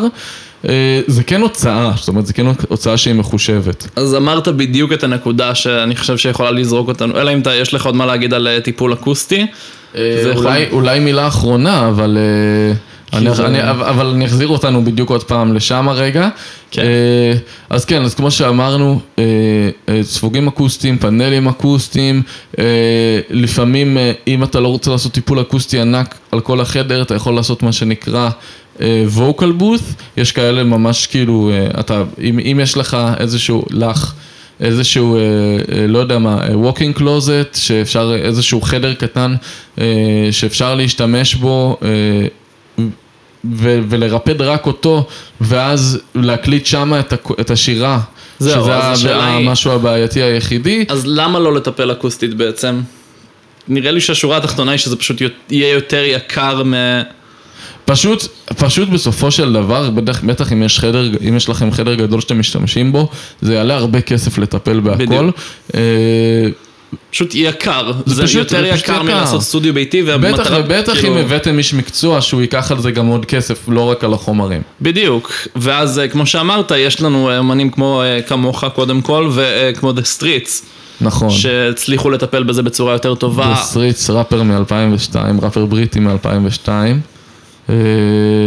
שמה הוא עשה כדי, אה, אנחנו נעשה, נעשה בניית מתח רגע. נעשה הוא בניית הקליט, אה, מתח, כן. הוא ראפר מחתרתי בריטי, אה, בשנת 2002 הוא הקליט אה, אלבום שקוראים לו Original Pirate Material. אלבום ראפ, אלבום היפ-הופ מחתרתי בריטי בועט ומגניב וקודם כל נשמע מאוד מאוד טוב. כמובן שהוא עושה הכל אה, מה שנקרא עוד פעם in the box בתוך המחשב, הכל עם אה, פלאגינים ולופים מהמחשב. אה, שום דבר חוץ מהשירה לא הוקלט בחוץ. אה, אולי למעט כמה דברים בקטנה אבל לא שידוע לי. גם סאמפלים ללופים ודברים בסגנון. אה, נכון, ו... את, ה, את הבעיה הזאת של הטיפול האקוסטי, שהוא גם לא, בטח לא היה לו כסף לעשות את זה, הוא פתר בדרך שבעצם כולנו יכולים לעשות, וזה גם ממש... אה, ממש רווח כאילו שאומרים את זה ביוטיוב ש, שזה אחלה פתרון וזה באמת אחלה פתרון למי שזה, למי שזה עובד לו עם מה שיש לו בבית. Uh, הוא בעצם בא ולקח את, ה, את הארון שלו, אה, אפילו לא, אפילו לא walk-in closet, כאילו לא איזה חדר ארונות. פשוט, פשוט fucking ארון, כאילו. אה, אם יש לכם כזה ארון בבית שיש לו חלק אה, שנפתח עם אה, מתלים ולא עם אה, מדפים, אה, פשוט ריפד את זה שם בפנים, אפשר גם להשאיר, אם יש לכם שם בגדים, פשוט להשאיר את הבגדים. ריפוד אין הפורמי, כן. אה, כי, כי אגב, מעילים, מעילים וכאלה, דברים בסגנון הזה, מעילים כאלה של זה, זה בדיוק החומר כאילו. מעולים בלפזר את, ה, את הסאונד. Mm-hmm. הוא באופן אישי שם אה, כריות ושמיכות וכזה, ומזרנים שם, ובעיקר, פשוט בתוך הארון ככה, ל, ל, פשוט בנה לו ווקל בות, תא... תא קולי. תא קולי, נכון. תא להקלטת אה, קולות, פשוט שמה עם המיקרופון בפנים, אה, ככל הנראה גם היה לו מיקרופון אה, מאוד און בדג'ט, מאוד בתקציב, בתקציב נמוך. ומספיק שהוא עשה את הפתרון הזול הזה ביחד עם המיקרופון הרגיל מאוד הזה, והווקל שלו נשמעים בסדר גמור, זאת אומרת, אה, יש, יש מי שעם האוזן המיומנת שלו ישמע שזה לא הוקלט על אה, נוימן U87 ב-30 אלף שקל. אה, הבן אדם כן. הרגיל לא ישמע את זה ככל הנראה, אבל, אבל בסופו של דבר ההקלטה שלו הייתה איכותית, מן הסתם שהוא גם ראפר ממש טוב, אז זה מגניב. ו... שוב החשיבות של source material. והוא פתר את זה לגמרי כאילו מדברים שיש בבית, הוא אפילו לא קנה ציוד זול בשביל זה, הוא פשוט עשה את זה בתוך הארון עם השמיכות והכריות שלו. ולך יש איזושהי וריאציה של זה גם כן? אה, כן, אני לא עשיתי, אה, אני לא עשיתי בתוך הארון כי... אין לך ארון שם? אין לי ארון, אני במקל... יש לי את האולפן הביתי שלי בחנייה, אין לי שם ארון. וגם יש משהו נורא מגביל בארון, אני חושב, מבחינת תנועה, אני חייב להגיד. אה, נכון, זה באמת באמת נכון. אני צריך להתמקד כאילו לנקודה, להתכווץ לנקודה ספציפית. ספציפית. אבל מה שאני עשיתי, למרות שגם אני השתמשתי בשמיכות ישנות אה, פוחים, כן? שהיו לי בבית, אה, המסגרת שבניתי ממנה היא אה, מסגרת של חממה של 120 על 120. שהיא באה כאילו גם עם מסגרת מצינורות של PVC לדעתי, וגם עם מין כיסוי כזה שהוא חממתי, שעלה לי בסך הכל כל העניין הזה 600 שקל. עכשיו זה 600 שקל להוציא, שככל הנראה הרבה מהם היו על ה... על הכיסוי החממתי הזה שאני לא משתמש בו, אבל המסגרת הזאת שהייתה בול בשבילי, בול מה שהייתי צריך, אה, זה היה שווה את זה בתכלס. אה, כאילו, מי שיש לו את הכסף זה היה שווה את זה. עבדתי באותה תקופה, אז לא היה לי את הבעיה הזאת. את המגבלה עד הסוף, כן, והאמת, כאילו, אה, תוצאות פנומנליות גם כן. וזה עושה את העבודה, אני קניתי שטיח באיזה 100 שקל בשביל זה. רק כדי שיהיה על הרצפה, כי גם מהרצפה יש רפלקציות, אבל כל השאר זה ממש כאילו פוכים ישנים שהיו לי בבית. זה נראה מאוד מאוד מכוער, אבל, אבל זה עושה את העבודה. אבל זה מטר עשרים על מטר עשרים, אתה יכול לעמוד שם, כן, זה כאילו... ממש לא רק לעמוד, גם כאילו, יש מרחב לזוז. יש מרחב לנוע, זהו. יש מרחב לזוז, והמיקרופון שלי פשוט יושב שם, אה, שמתי לו גם אה, מה שנקרא acoustic screen, שזה מין כזה כן, שיושב על הסטנד ביחד עם המיקרופון, והוא מכסה, והוא עשוי מהספוגים האקוסטיים האלה, עם הצורה המיוחדת. אבל הוא ממש ממש קטן, זאת אומרת, הוא ממש רק מקיף את המיקרופון. מכסה בדיוק את האזור המיידי, כאילו. כן, של 35 על 35, כאילו, כן, בערך לא. בגודל שלו. לא, לא גדול, זה בסדר, וזה גם כן לא ממש ציוד יקר, לא חייב אותו. לא חייב אותו גם, כאילו. בטח אם עשיתם vocal booth, זה, זה אמור. בשורה התחתונה, כאילו, אם יש vocal booth, אז אולי pop filter שווה להשקיע איזה 60 שקל בלקנות pop filter, ויש כן. את המיקרופון שגם לא צריך לעלות יותר מדי. יש מיקרופונים ב-30 דולר גם. זהו, בדיוק. שוב, מי שיודע להקשיב לדברים, הוא שומע שזה לא אותו דבר, וה, וזה גם, אה, גם שאלה של עמידות של המיקרופון ושל אה, אה, כמה הוא נראה... כאילו כמה הוא פלסטיקי לעומת כמה הוא מתכתי, כאילו יש לזה, לזה גם משמעויות אסתטיות מעבר רק לאיכות של הסאונד. אבל גם באיכות של הסאונד ואיך הוא מתפקד עם... בשורה התחתונה, כאילו, לא תעשה את זה עם מיקרופון של מחשב, זה, הלואו של הלואו. זה ממש, כאילו, זה, לא פתרון. מי ששמע את הפרק הראשון שלנו יודע שאנחנו, והסאונד של עומר הוקלט דרך המיקרופון של המחשב, זה לא היה בכוונה, זה היה כי הסתבכנו עם האודסיטי קצת, ו... כן, לא תוכנה שאני מכיר, לא כך. כן. כן. אה, וככה זה נשמע, אם כל הפודקאסט היה נשמע ככה, זה היה מזעזע. זה היה נורא ואיום. אה, אז לא תחשבו הייתי רוצה לשמוע שיר. ככה, זה נורא. בדיוק. ויש כאילו, יש כל מיני. ראפרים מתחילים שחושבים שזה מספיק. כן צריך להשקיע קצת בציוד, אבל בשורה התחתונה ציוד להתחיל איתו, לא אמור לעלות, לא אמור לעלות יותר מדי. כסף. ובאמת, מיקרופון ב-30 דולר, לא... השקעתם את המאה שקל הזה, מאה וקצת, אה, תעבדו חודש, תחסכו קצת כסף, ו- אם יש את האופציה. ו- כאילו, כן. כן, ברור, אם יש את האופציה. ו- מי שיכול לבקש, כאילו זה לא, זה לא הוצאה כל כך גדולה, אם אתם מתחילים לנגן גיטרה חשמלית לדוגמה, זה הופך להיות על, על פיסת ציוד אחד הרבה יותר כסף ממה שתוציאו על הרבה על דברים. כל הציוד בזה. פה. כאילו זהו. בפרופורציות זה לא כזה נורא. נכון, לגמרי.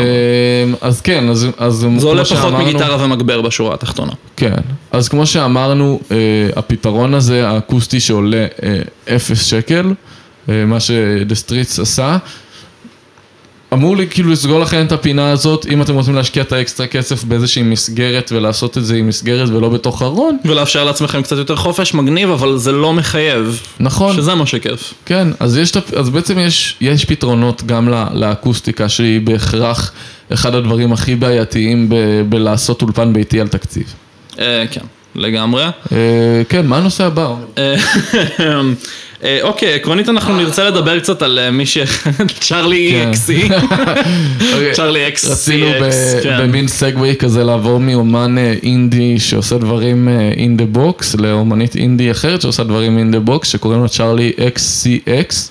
כן, שניהם עושים את זה in the box, ואני חושב שזה רוצים, כן, אנחנו רוצים לדבר על זה כאולי מעין פתרון, פתרון אלטרנטיבי ומעניין למי שפתוח לנסות סגנון, מי שפתוח ונהנה מסגנונות מוזיקה שדורשים כן. פחות תזמור כלי. כן, כמו שאמרנו, The Streets עשה את האלבום שלו כולו חוץ מהשירה בתוך המחשב, וגם Charli XC, אה, XC, זה X, ק- אחי, זה לא יקרה. זה קשה, לא קשה. נצליח. Charli XCX אה, בעצם אה, עשתה אותו דבר, היא לא היפ-הופ, היא עושה hyperpop, אה, שזה סגנון אחר לגמרי, אבל, אה, אבל כן באמת העניין הזה שכל שאר ההקלטות קורות in the box, בתוך המחשב, בלי, בלי פקטור של להקליט אה, אקוסטית אה, בתוך החדר, הכל קורה בתוך המחשב, reverb לא רצוי הופך להיות לא בעיה בכלל, כאילו לאף אחד.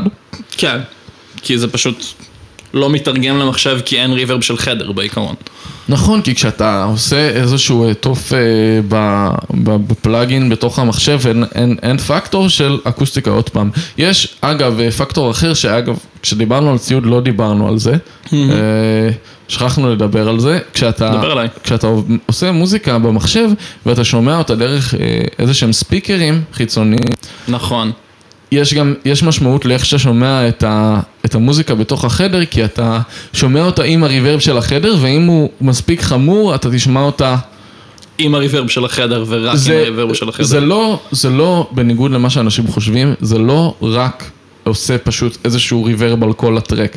זה עושה הרבה יותר מזה, זה משנה את, ה, אה, את הספקטרום של התדירויות שאתה שומע, אה, איך שהבאסים מתרגמים בחדר, איך שהגבוהים מתרגמים בחדר. זה משנה את כל הדגימת סאונד מההתחלה ועד הסוף. ו- אתה בעצם עושה שיר, כן. אה, וכשאתה שומע אותו בצורה שהיא לא accurate, לא מדויקת. זהו, זה כמו לצייר כשאתה squinting, כאילו כשאתה נכון. בחצי עצימת עיניים. אני כזה. חושב שזו השוואה מדויקת, תודה עומר.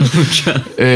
בעצם אתה שומע בצורה- בדברים בצורה לא, לא אה, מדויקת, לא, לא, לא נכונה למקור, לא מהימנה, זו המילה שחיפשתי. כן.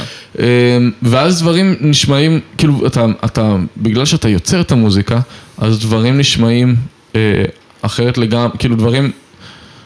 אתה לא יוצר, אתה רוצה, כשאתה יוצר אה, סאונדים במחשב, אתה רוצה לדעת איך הם יישמעו באמת. ואם אתה שומע אותם חצי חצי, סתם לדוגמה, אתה עושה עכשיו, אה, לא יודע מה, אתה, אתה עושה מיקס לאיזשהו, אה, ללהקת רוק, ש, שהוא הוקלטה הכל באולפן, אה, אולפן עם אה, טיפול אקוסטי והכל, אז השיר עצמו נשמע טוב, אבל אתה שומע את השיר ב, עם הספיקרים, אתה שומע אותה בקונטקסט של החדר, וכל הבאסים, כמו שאמרנו, יש להם נטייה להתאסף בפינות, והם נאבדים לגמרי, אתה לא שומע אותם בכלל, אז אתה לוקח את הגיטרה בס ואת הקיק. את, ה, את, ה, את הטוף בס כאילו, ואתה מגביר אותם ממש, אתה ממש מגביר להם גם את ה low end, אתה ממש כאילו עושה אותם באסים לטירוף. ואז יום אחד הבא... נופל עליך אוזניות מהשמיים ואתה שומע רק את הבאס. אפילו לא אוזניות מהשמיים, דבר שהרבה אנשים עושים זה ללכת לשמוע את ה mixes שלהם באוטו כדי נכון. לשמוע אותו בקונטקסט אחר קצת, איפה שבדרך כלל הם שומעים מוזיקה, ואז הם מפעילים את השיר וכל השיר... שזה לא משהו שאתה רוצה. איך השיר? איך זה? פעם קודמת עשית לי את זה. איך השיר? רגע. עוד פעם. שוקו בננן, עכשיו השוקו עם קצת בננן.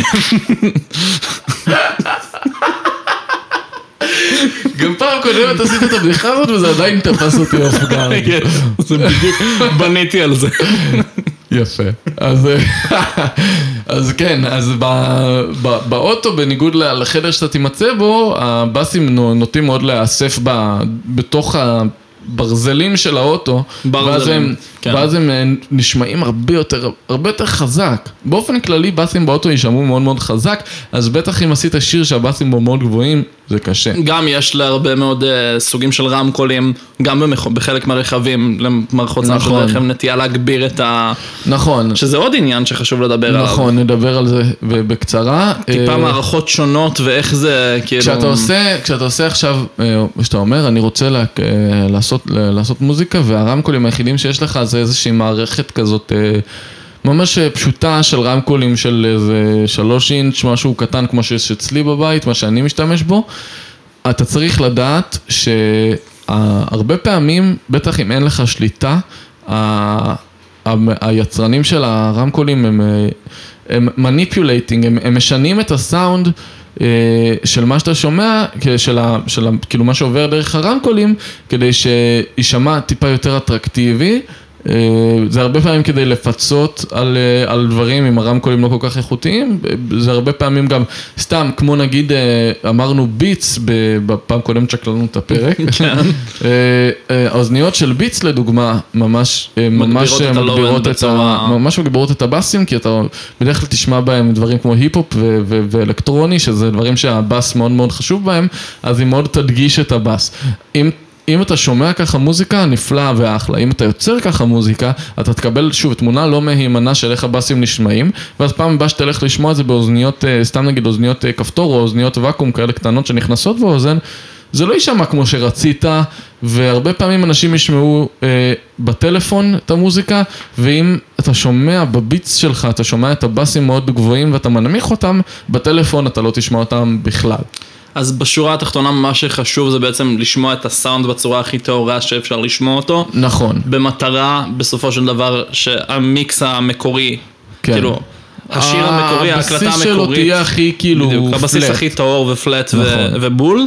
אה, מה זה אומר, ו... מה זה אומר בתכלס? אה, האופציות הן שונות. קודם כל, אה, יש מה שנקרא speak, מוניטורים, speakers מוניטוריים, שזה אומר שהם קודם כל רק speakers, הם לא באים עם איזשהו סאב וופר, אתה יכול להוסיף להם, אבל בעיקרון אנחנו מדברים על speakers שבאים בלי סאב וופר, הם הרבה פעמים יהיו טיפה יותר גדולים גם כדי שיהיה להם יותר, אה, אה, יותר frequency response, יותר כאילו תדירויות שבהם אתה שומע משהו מה, מתוך הספיקר, אה, והם הרבה יותר גם, הם הרבה יותר פלט, זאת אומרת, בלי שום דבר שהוא מודגש, מוקצן. אקסטרה, דברים אמורים להישמע כמו שהם. הם הרבה יותר יקרים גם, כי אני את המערכת הקטנה והפשוטה שלי קניתי ב-150 שקל, וספיקרים יכולים לעלות 900 שקל כל, כל אחד, כל צעד, כאילו, לא כן. ביחד. אה, אבל זה פתרון אחד.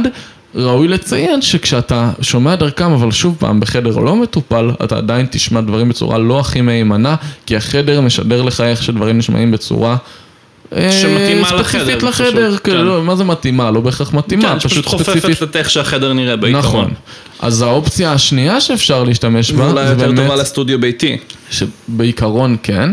אה, היא להשתמש באוזניות monitoring, כי אוזניות, כמו שאמרנו, גם ביטס אה, עושים altering, אה, משנים את איך שהסאונד נשמע, אה, אבל כמו שיש speakers מוניטוריים, יש גם אוזניות מוניטוריות. אה, כמו שאני משתמש בהם עכשיו, וגם לעומר יש כאלה, זה שוב פעם אוזניות שהן אמורות להיות flat, לא נותנות לך יותר... אה, יותר או פחות מאיזשהו frequency. יותר ערכים או פחות ערכים, פשוט איך שדברים נשמעים כמו שהם נשמעים, ובתוך האוזניות אין לך את הפקטור של האקוסטיקה של החדר, כי אתה, הסאונד לא בחוץ, הוא בתוך האוזניות והוא אצלך באוזניים. כן הבעיה עם זה, שהתמונה של אוזניות, אמנם מבחינת equalizing ואקואים בחדר, תהיה מהימנה, אבל מבחינת תמונת surround היא קצת אחרת. אה, יש בה משהו, יש באוזניות משהו נורא סטרילי, כי הכל נורא נורא נורא in your face בתוך כן. האוזן שלך.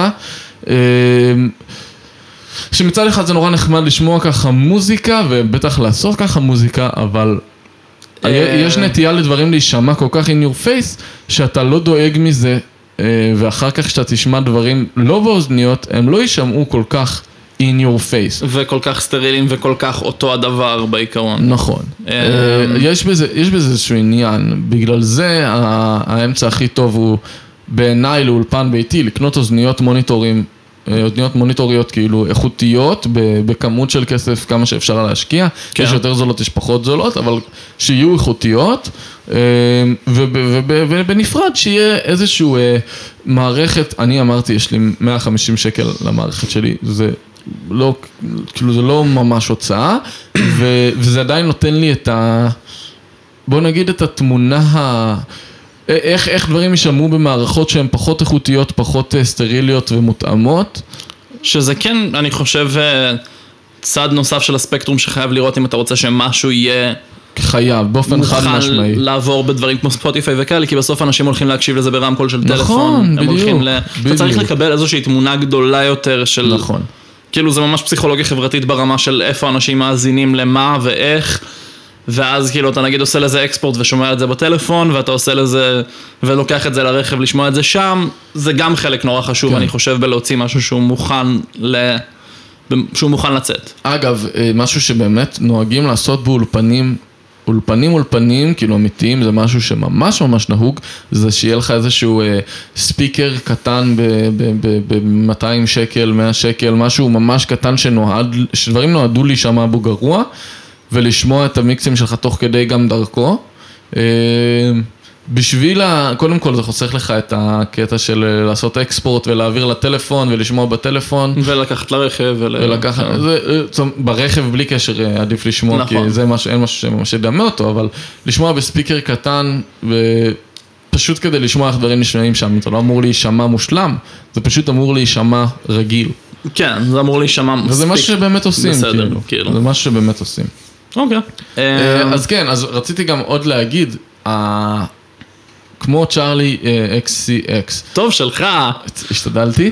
אה, זה באמת משהו שקורה הרבה. אה, המג'וריטי של הילדים, נערים אה, צעירים שמתחילים להתעסק בא- באולפן ביתי, אה, זה בעצם קורה ככה, דברים שהם in the box, מוזיקה אלקטרונית. פופ והיפ-הופ ודברים שהם כאילו קונים, כמו שאמרנו, יקנו בשביל המיקרופון יחסית פשוט וטיפול אקוסטי מאוד מאוד בסיסי. אם בכלל. וכל השאר קורה באמת in the box, זה מה שהולך עכשיו באולפנים ביתיים.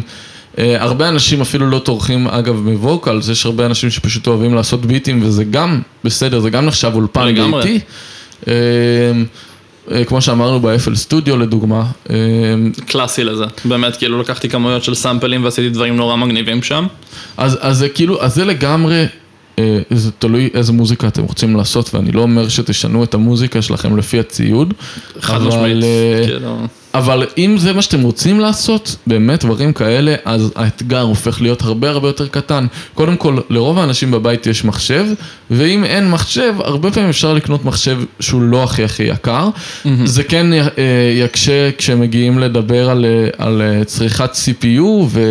העבודה כן תהיה יותר קשה, התוכנות כן ייתקעו יותר. בגדול זה- אפשר לעשות פחות דברים מורכבים, כי המחשב יכול פחות, ככל שהוא יהיה פחות טוב, הוא יכול פחות להריץ להריץ, יותר. instances בבת אחת, יותר דברים. יותר דברים, כאילו פחות דברים יכולים לקרות בבת אחת. בשורה נכון. התחתונה, קצת מבאס, אבל אם זה מה שיש להתחיל אבל ממנו, כן, אז... אבל מתחילים, ואם, ואם זה הופך להיות משהו שאתם ממש, ממש רציניים בו, אה, אז, אז, אז זה שווה את, את, זהו, זה שווה את יהיה שווה את הכסף. אומרת, לגמרי. תחביבים עולים כסף, זה ידוע, בטח אם אתם רוצים לעשות את זה בצורה מקצועית בעתיד, זה שווה לגמרי. להשקיע את הכסף כדי לבוא מוכן. אני הולך ללמוד הפקה עכשיו. ממש בקרוב, אחרי שאני שבע שנים כבר כמעט מתעסק בזה, אני בא עם המון המון המון המון ידע קודם, שהאמת שאני מר- יכול להיות מאוד שבעצם הרבה באים איתו, אבל זה בהחלט יהיה הרבה יותר קל בשבילי מאשר בשביל מישהו שבא בלי שום ידע קודם והוא לא הולך להבין כלום. וגם בשורה התחתונה, זה מעניין אותך, תתעסק בזה. נכון, מאה אחוז, כאילו, זה הכי מאה חשוב. אחוז, מאה אחוז. זה מה שעושה לך את זה, אז כאילו רוץ על זה. זה כן, הם- בשביל מה אנחנו כאילו- חיים אם לא בשביל לעשות את הדברים שאנחנו אוהבים ושיש לנו בדיוק, תשוקה אחרת כלפיהם. הכל פה... אה, אה, נכון. אה, אז כן, אז אה, אני אז זאת חושב הייתה שזה די הנקודה. מכסה את הבסיסים לגבי כאילו פשוט איזה מוזיקה שבא לכם לעשות עם איזה ציוד שיש לכם זמין. זה כאילו שורה תחתונה של זה נראה לי, ועכשיו אה, הגע- הגענו לשעת הפינה האהובה על עומר, שעת הליקוק היומית. הפינה האהובה, לא פשוט הפינה האהובה על עומר כי עומר זוכה להזכיר את רדיואד עכשיו. כן. אני לא בטוח שהיה לנו פרק שבהם לא הזכרתי את רדיואד by name. האם, זה בכלל, כאילו, מגיע להם אזכור בכל פרק? אנחנו יכולים כן. לדבר על, אה, על fucking, לא יודע מה, על, אה, ב- לא גודזילה, אחי. דגמי רכבות. נכון, ועדיין ויהיה ניכנס שם. להזכיר את רדיוהד. זה מה זה נכון. אז כן. וואי, הרכבת הזו ממש מזכירה לי את הדגימת סאונד בהתחלה שלה. בהתחלה של מה אומר? תפסתי אותו לא מוכן, עכשיו הוא תפס אותי בבלאק לא. מוכן. אה, אז אוקיי קומפיוטר. אוקיי קומפיוטר. אוקיי קומפיוטר הוקלט בתוך אחוזה. שהלהקה הושכרה על ידי, אה, מהשחקנית, אה, מה השם שלה? לא זוכר, זאת לא אה, מריל סטריפ. ג'יין סימור. כן, נכון. ג'יין סימור. היא השכירה להם את האחוזה בתמורה שיאכילו לה את החתול, נורא מקסים בעיניי. שווה את זה, האמת שהעלינו את השאלה ואני אשמח לתגובות שלכם. האם הם שילמו על האוכל של החתול כשהוא נגמר, או שאת זה גם היא קנתה והם רק האכילו את החתול? סתם תוהה. נשמח לשמוע את דעתכם. אה, כאילו, תגיבו. לגמרי. תגיבו מה אתם חושבים. אה, כן, אני עובד עם הקהל, בדיוק. ממש עובד עם הקהל. אז כן, אה, הם הקליטו את האלבום באחוזה, הם הביאו לשם את כל הציוד שלהם. גם, גם אוקיי קומפיוטר. אה, הוקלט בציוד אה, ציוד אולפני לחלוטין, עם אה, הרבה כלים, לא עכשיו גיטרה אקוסטית ושירה לתוך, לתוך MacBook או לתוך tape recorder. כן, ממש תופים ממש, אמיתיים, כן, ממש הוקלט הכל, כאילו... להקה והכל, ואני די בטוח שהיה להם איזושהי קונסולה. זהו, אה, בטוח, וזה גם אחד מהאלבומים הפחות אלקטרונים שלהם, אם הולכים על... אה, נכון, האלקטרוני היחיד שיש זה כש... איך קוראים לגיטריסט משחק עם ה delay שלו. זהו, שג'וני גרינווד פשוט משחק עם... ה- עושה עם ה delay ועם מתחיל פליטות כאלה למשוך style... במיתרים בצורות שלא צריך. כן, style ג'ימי פייג' של פעם. כן. וויו וויו וויו. כאלה. תום מורלו זה אתה? שלא תעז. שלא תעז. אה, אז כן, אבל אה, כאילו בצורה, כאילו הוקלט בצורה ממש מאוד אולפנית, אבל בתוך בעיה. מיותר לציין, אה, OK Computer. שוב, אנחנו חוזרים לנקודה של הכישרון, זה זה כאילו, רדיואד וזה רדיואד. תום יורק. כאילו, לא היה משהו שהם עשו שלא היה יצירת מופת instantly מבחינתי. כן? אני מצטער, כאילו. אה, אני, אני בגדול מסכים איתך, אה, אני לא יודע לרדת לפרטים מדי, אבל אני מאוד אוהב את כל מה שהם עושים. כן. אה, ואם אנחנו מדברים באופן כללי, אז חוץ מזה שההפקה והתזמור, הכתיבה, אין צורך להגיד. זה כאילו בכלל מחוץ אה, למשוואה, אלוהים אדירים. וגם ההפקה והתזמור מאוד מאוד מאוד טובים, הכל יושב מאוד מאוד נכון. פשוט fucking tight, אחי.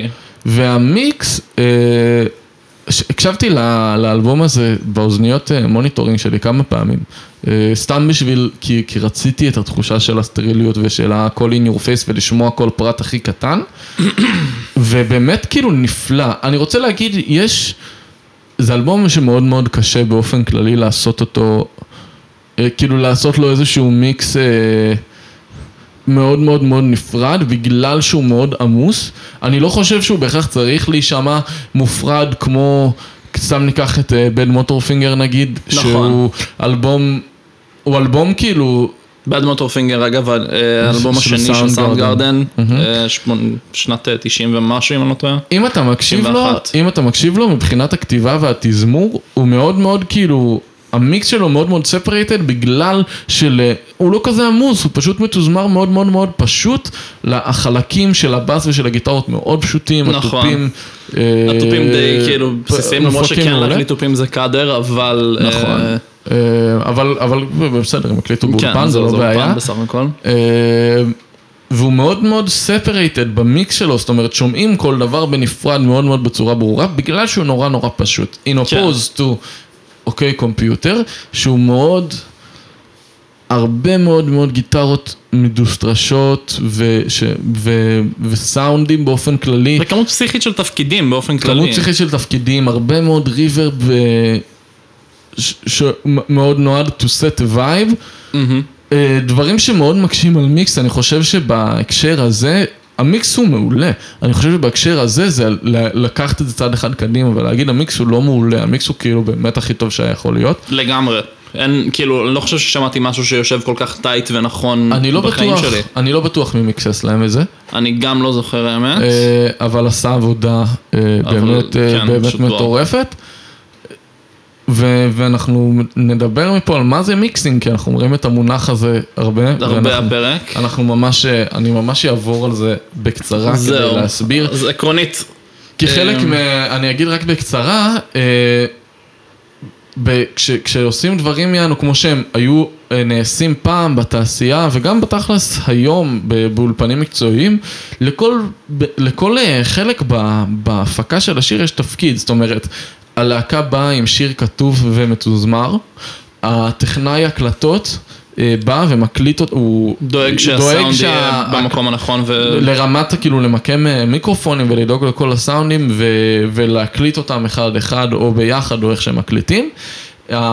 מי ש... אה, יש גם את המפיק שהרבה פעמים הוא יהיה גם כאילו הטכנאי או, או יכול להיות, הממ... כאילו זה הרבה פעמים משתלב אבל יש גם את המפיק שכאילו בא ועוזר להם, עוזר להם עם התזמור ולהביא את זה לשיר מוגמר.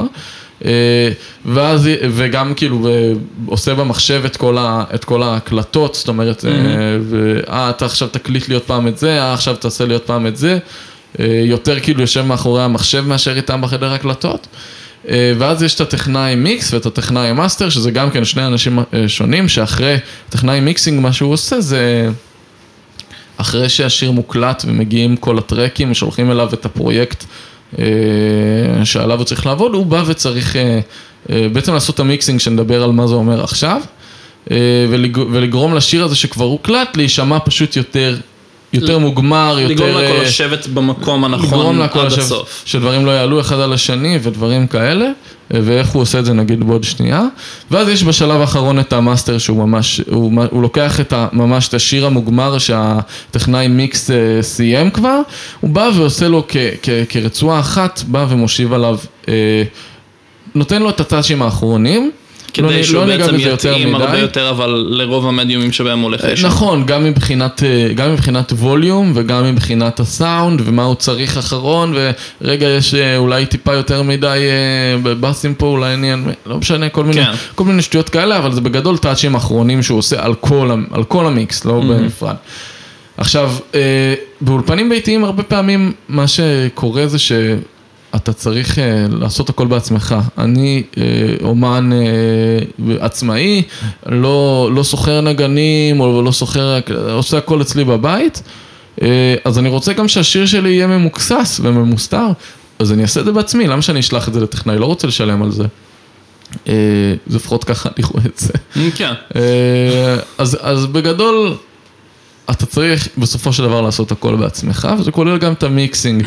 עכשיו, מה המיקסינג אומר?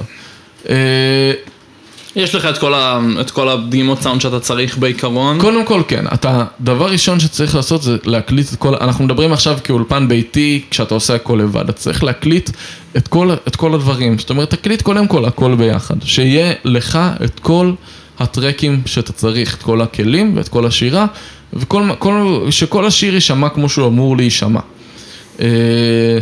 אה, אחר כך אתה, הכל יושב לך במחשב בצורה של רצועות שונות ו... אה, אני לא יודע, אני לא יודע איך להסביר איך זה נראה, אבל בעצם לכל כלי יש את הרצועה שלו ואת ההקלטה שלו, לכל, אה, הרבה פעמים את התופים, אם הקלטתם אותו אה, בצורה מקצועית, כמו שעושים באולפן, אז יהיה מיקרופון לכל... לכל תוף. בנפרד, או לא לכל, לכל, לכל תוף, אבל, פריקונסי בעיקרון. אבל, כל, אה, אבל יש כמה מיקרופונים שמקליטים את התופים במקומות שונים, וככה יש גם הפרדה בתוך התופים, ואפשר, יש שליטה על אה, הרבה תופים בנפרד. אם לא עשיתם את זה, אפשר גם להקליט במיקרופון אחד או שניים, ואפשר גם בתכלס לעשות תופים במחשב, שלפעמים זה גם עובד, זה גם יש, אה, איזשהו יש הרבה עניין. סמפלים נורא טובים שאפשר לעבוד איתם נכון, בצורה או די, לופים, אה, או לופים, או, או אשכרה למצוא אה, instrument, כאילו אה, תופים שהם MIDI, שזה אומר אה, בעצם אה, איזשהו אה, plugin במחשב, שיש לו סמפלים של כל תוף בנפרד, ואז אתה יכול, אם, אם, אה, אם, אם יש לך קלידים, או אפילו עם המקלדת של המחשב, כל אה, קליד שולט על תוף, ואז אתה יכול לתופף. בתוך המחשב, זה מה שאני עושה, יש לי פלאגין שהוא יחסית מתוחכם שעושה את זה, יש כאלה שעולים כסף, שלי הוא- חינמי, אה, יש יותר טובים, יש פחות טובים, אבל לא, זה גם אופציה. אבל זה לגמרי עובד, וזה גם לגמרי כאילו יוצר פיל יותר אמיתי, כאילו מין תחושה יותר נוחה של אה, זה נראה לי. אם תופפת את זה בעצמך, את זה כן, בעצמך. כי, כי כשאתה עושה בלופים אז יש נטייה שהם יישמעו נורא, נורא מושלמים ולא ככה נשמעות הקלטות אמיתיות. בדיוק. אז אה, אם אתה מתופף את זה בעצמך, זה נותן את ה... יש לך את היכולת כאילו שטיפה תאחר בקצב, תמהר בקצב. כאילו ש... לתת לזה טיים כזה כיפי, כן. להקפיץ אה, פעימה אחת לפה, פעימה אחת לשם, דברים מגניבים כאילו. משהו, ש... משהו שבעיקרון בני אדם יכולים לעשות ומחשב פחות. בדיוק. אה, אבל בוא נגיד ככה, תמיד עדיף להקליט תופים, אבל ברור שזאת לא אופציה לכולם, בטח אם זה אולפן ביתי, אז הרבה פעמים תופים במחשב עובד. אה, נתקענו על זה, אבל אנחנו נמשיך רגע. נמשיך. אה, אז יש לנו את כל הטרקים. אה, סתם, אם ניקח נגיד, אה, כי זה יותר קל לי להסביר, אה, תזמור של להקת רוק, אז יש לנו את התופים, ויש לנו את הבאס, ויש שתי גיטרות, ויש קולות וקולות רקע. מדי פעם קלידים. מדי פעם קלידים, יש גם כמה גיטרות, כי הרבה פעמים צריך כמה גיטרות, זה משהו שבאמת עושים. לפחות כמה טרקים של גיטרה ו- שמקליטים אחד על השני. לא, כן, ברור שאתה יכול לעשות הכל עם גיטרה אחת, כן. אבל להכפיל גיטרות, ולפעמים יש אחד שעושה אקורדים, אחד שעושה סולו, בדיוק. וכמה גיטרות בכל אופן. אה, ואז אז יש לך את כל הטרקים האלה, זה יכול ממש להספיק. השלב הבא שאתה רוצה לעשות זה ה editing, העריכה, זאת אומרת שאם יש אה, איזשהו, אה, סתם נגיד, בדיוק את, אה, לא יודע מה, תיפוף אחד או תו אחד שלו בקצב, אפשר להזיז אותו, כי זה הכל דיגיטלי ובמחשב אתה יכול לגעת בזה. אתה יכול לחתוך ולשנות ולשחק. נכון. אה, אגב, כשעושים את זה באופן אנלוגי עם טייפ, אז אפשר לחתוך את לחתוך הטייפ. פיזית את הטייפ. פיזית את, הטייפ של כן, אתה הקלטת. בא אשכרה עם מספריים. ולהדביק, ככה, ככה עושים את זה פעם, ככה דייב גרול הקליט את אחד האלבומים הראשונים של Foo Fighters, Fighters, כן. או לא אפילו הראשונים, אולי, לא זוכר כבר איזה אלבום, אבל הוא הקליט את אחד האלבומים של ה Foo Fighters ככה על טייפ. אה, כשלא היה צריך כבר, זה מגניב. כן, זה נחמד. אבל בתוך המחשב אתה יכול לערוך הכל, סתם לדוגמה, אם הקלטת שירה, אז אתה יכול לחתוך את כל החלקים השקטים, כדי להימנע מכל מיני קליקים או רעשי רקע, פשוט אה, חותך את כל החלקים הריקים, ואז יש לך רק את החלקים של השירה. שזה אה, בעיקרון editing זה פשוט לנקות את הדגימות סאונד לרמה שהן אה, כן, שהן עובדות. בגדול לעשות את העריכה שנדרשת כדי שההקלטות שבתקווה הוקלטו ממש ממש טוב, אז אפילו לתת להם את השיפור האקסטרה הזה, כן. שלא יהיה יותר מדי פאשלות לא רצויות, פאשלות לפעמים רצויות, זה בסדר. אה, אז זה ה editing, יש גם gain staging, מה שנקרא, ש... אה, אה, אתה שם את כל, ה, את, כל, את כל הטרקים ב balance אחד עם השני, ב balance של ווליום, ש... אה, שום דבר לא עולה יותר מדי על כשאתה- השני, שום דבר לא, כאילו, שדברים פשוט יהיו בווליום הנכון כמו שהם צריכים להיות, לפחות כאילו ב majority of it. כן. אה, 85% מזה צריך לשבת ברמה ששום דבר לא עולה יותר מדי, לא מעל ה... לא לשלב שבו יש clipping. ו- כן, אה, כאילו. שוב, זה, זה, זה, זה, זה הכל עניין של איך דברים נשמעים לך באוזן. זאת כן. אומרת, דברים יכולים לעלות על דברים אחרים אם ככה אתה רוצה שזה יישמע, אבל... חד משמעית, אבל, אבל, כאילו... אבל העיקר שדברים יישמעו כמו שאתה רוצה שהם יישמעו, במובן של ווליום. יש גם את מה שנקרא panning, שזה, אה, אה, אני לא יודע כי איך אומרים הכיוון בעברית. שממנו הצליל נשמע, אה, כאילו, ב stereo, image, אה, מה- שנקרא אה, stereo image זה כשאתה, יש, אם יש לך שתי רמקולים או שתי אוזניות שאחת היא ימין ואחת היא שמאל, אז דברים ב, ב, ב, במרחב הזה של ימין או שמאל יכולים לשבת או לגמרי רק בימני, או לגמרי רק בשמאלי, או בדיוק באמצע, או אפילו ביניהם. כאילו 70 כן. אחוז, 60 אחוז, 90 אחוז. אה, ובעצם ככה זה יוצר תחושה של מרחב, גם אם אני עם אוזניות, אז דברים יישמעו לי קצת כמו, קצת כמו בחדר, אה, למרות שזה לא בדיוק נשמע אותו דבר, אבל הם יישמעו קצת כמו בחדר, כי, כי הגיטרה האחת נשמעת ממש רק מימין, כאילו הגיטריסט ממש יושב מימיני, גיטר, הבאס יושב ממש משמאל, כאילו הבאס יושב ממש משמאלי, זה לא בדיוק איך שעושים דברים, אבל, אה, אבל בגדול אה, זה מה ש panning אומר, אז אתה גם רוצה ליצור את ה stereo image הזה. לפני כל השאר, כדי ש... כי דברים בסופו של דבר ככה יישמעו. כן חשוב אה, במהלך ה mixing אה, לכבות, אם, אם יש אפשרות כזאת, לכבות את, ה...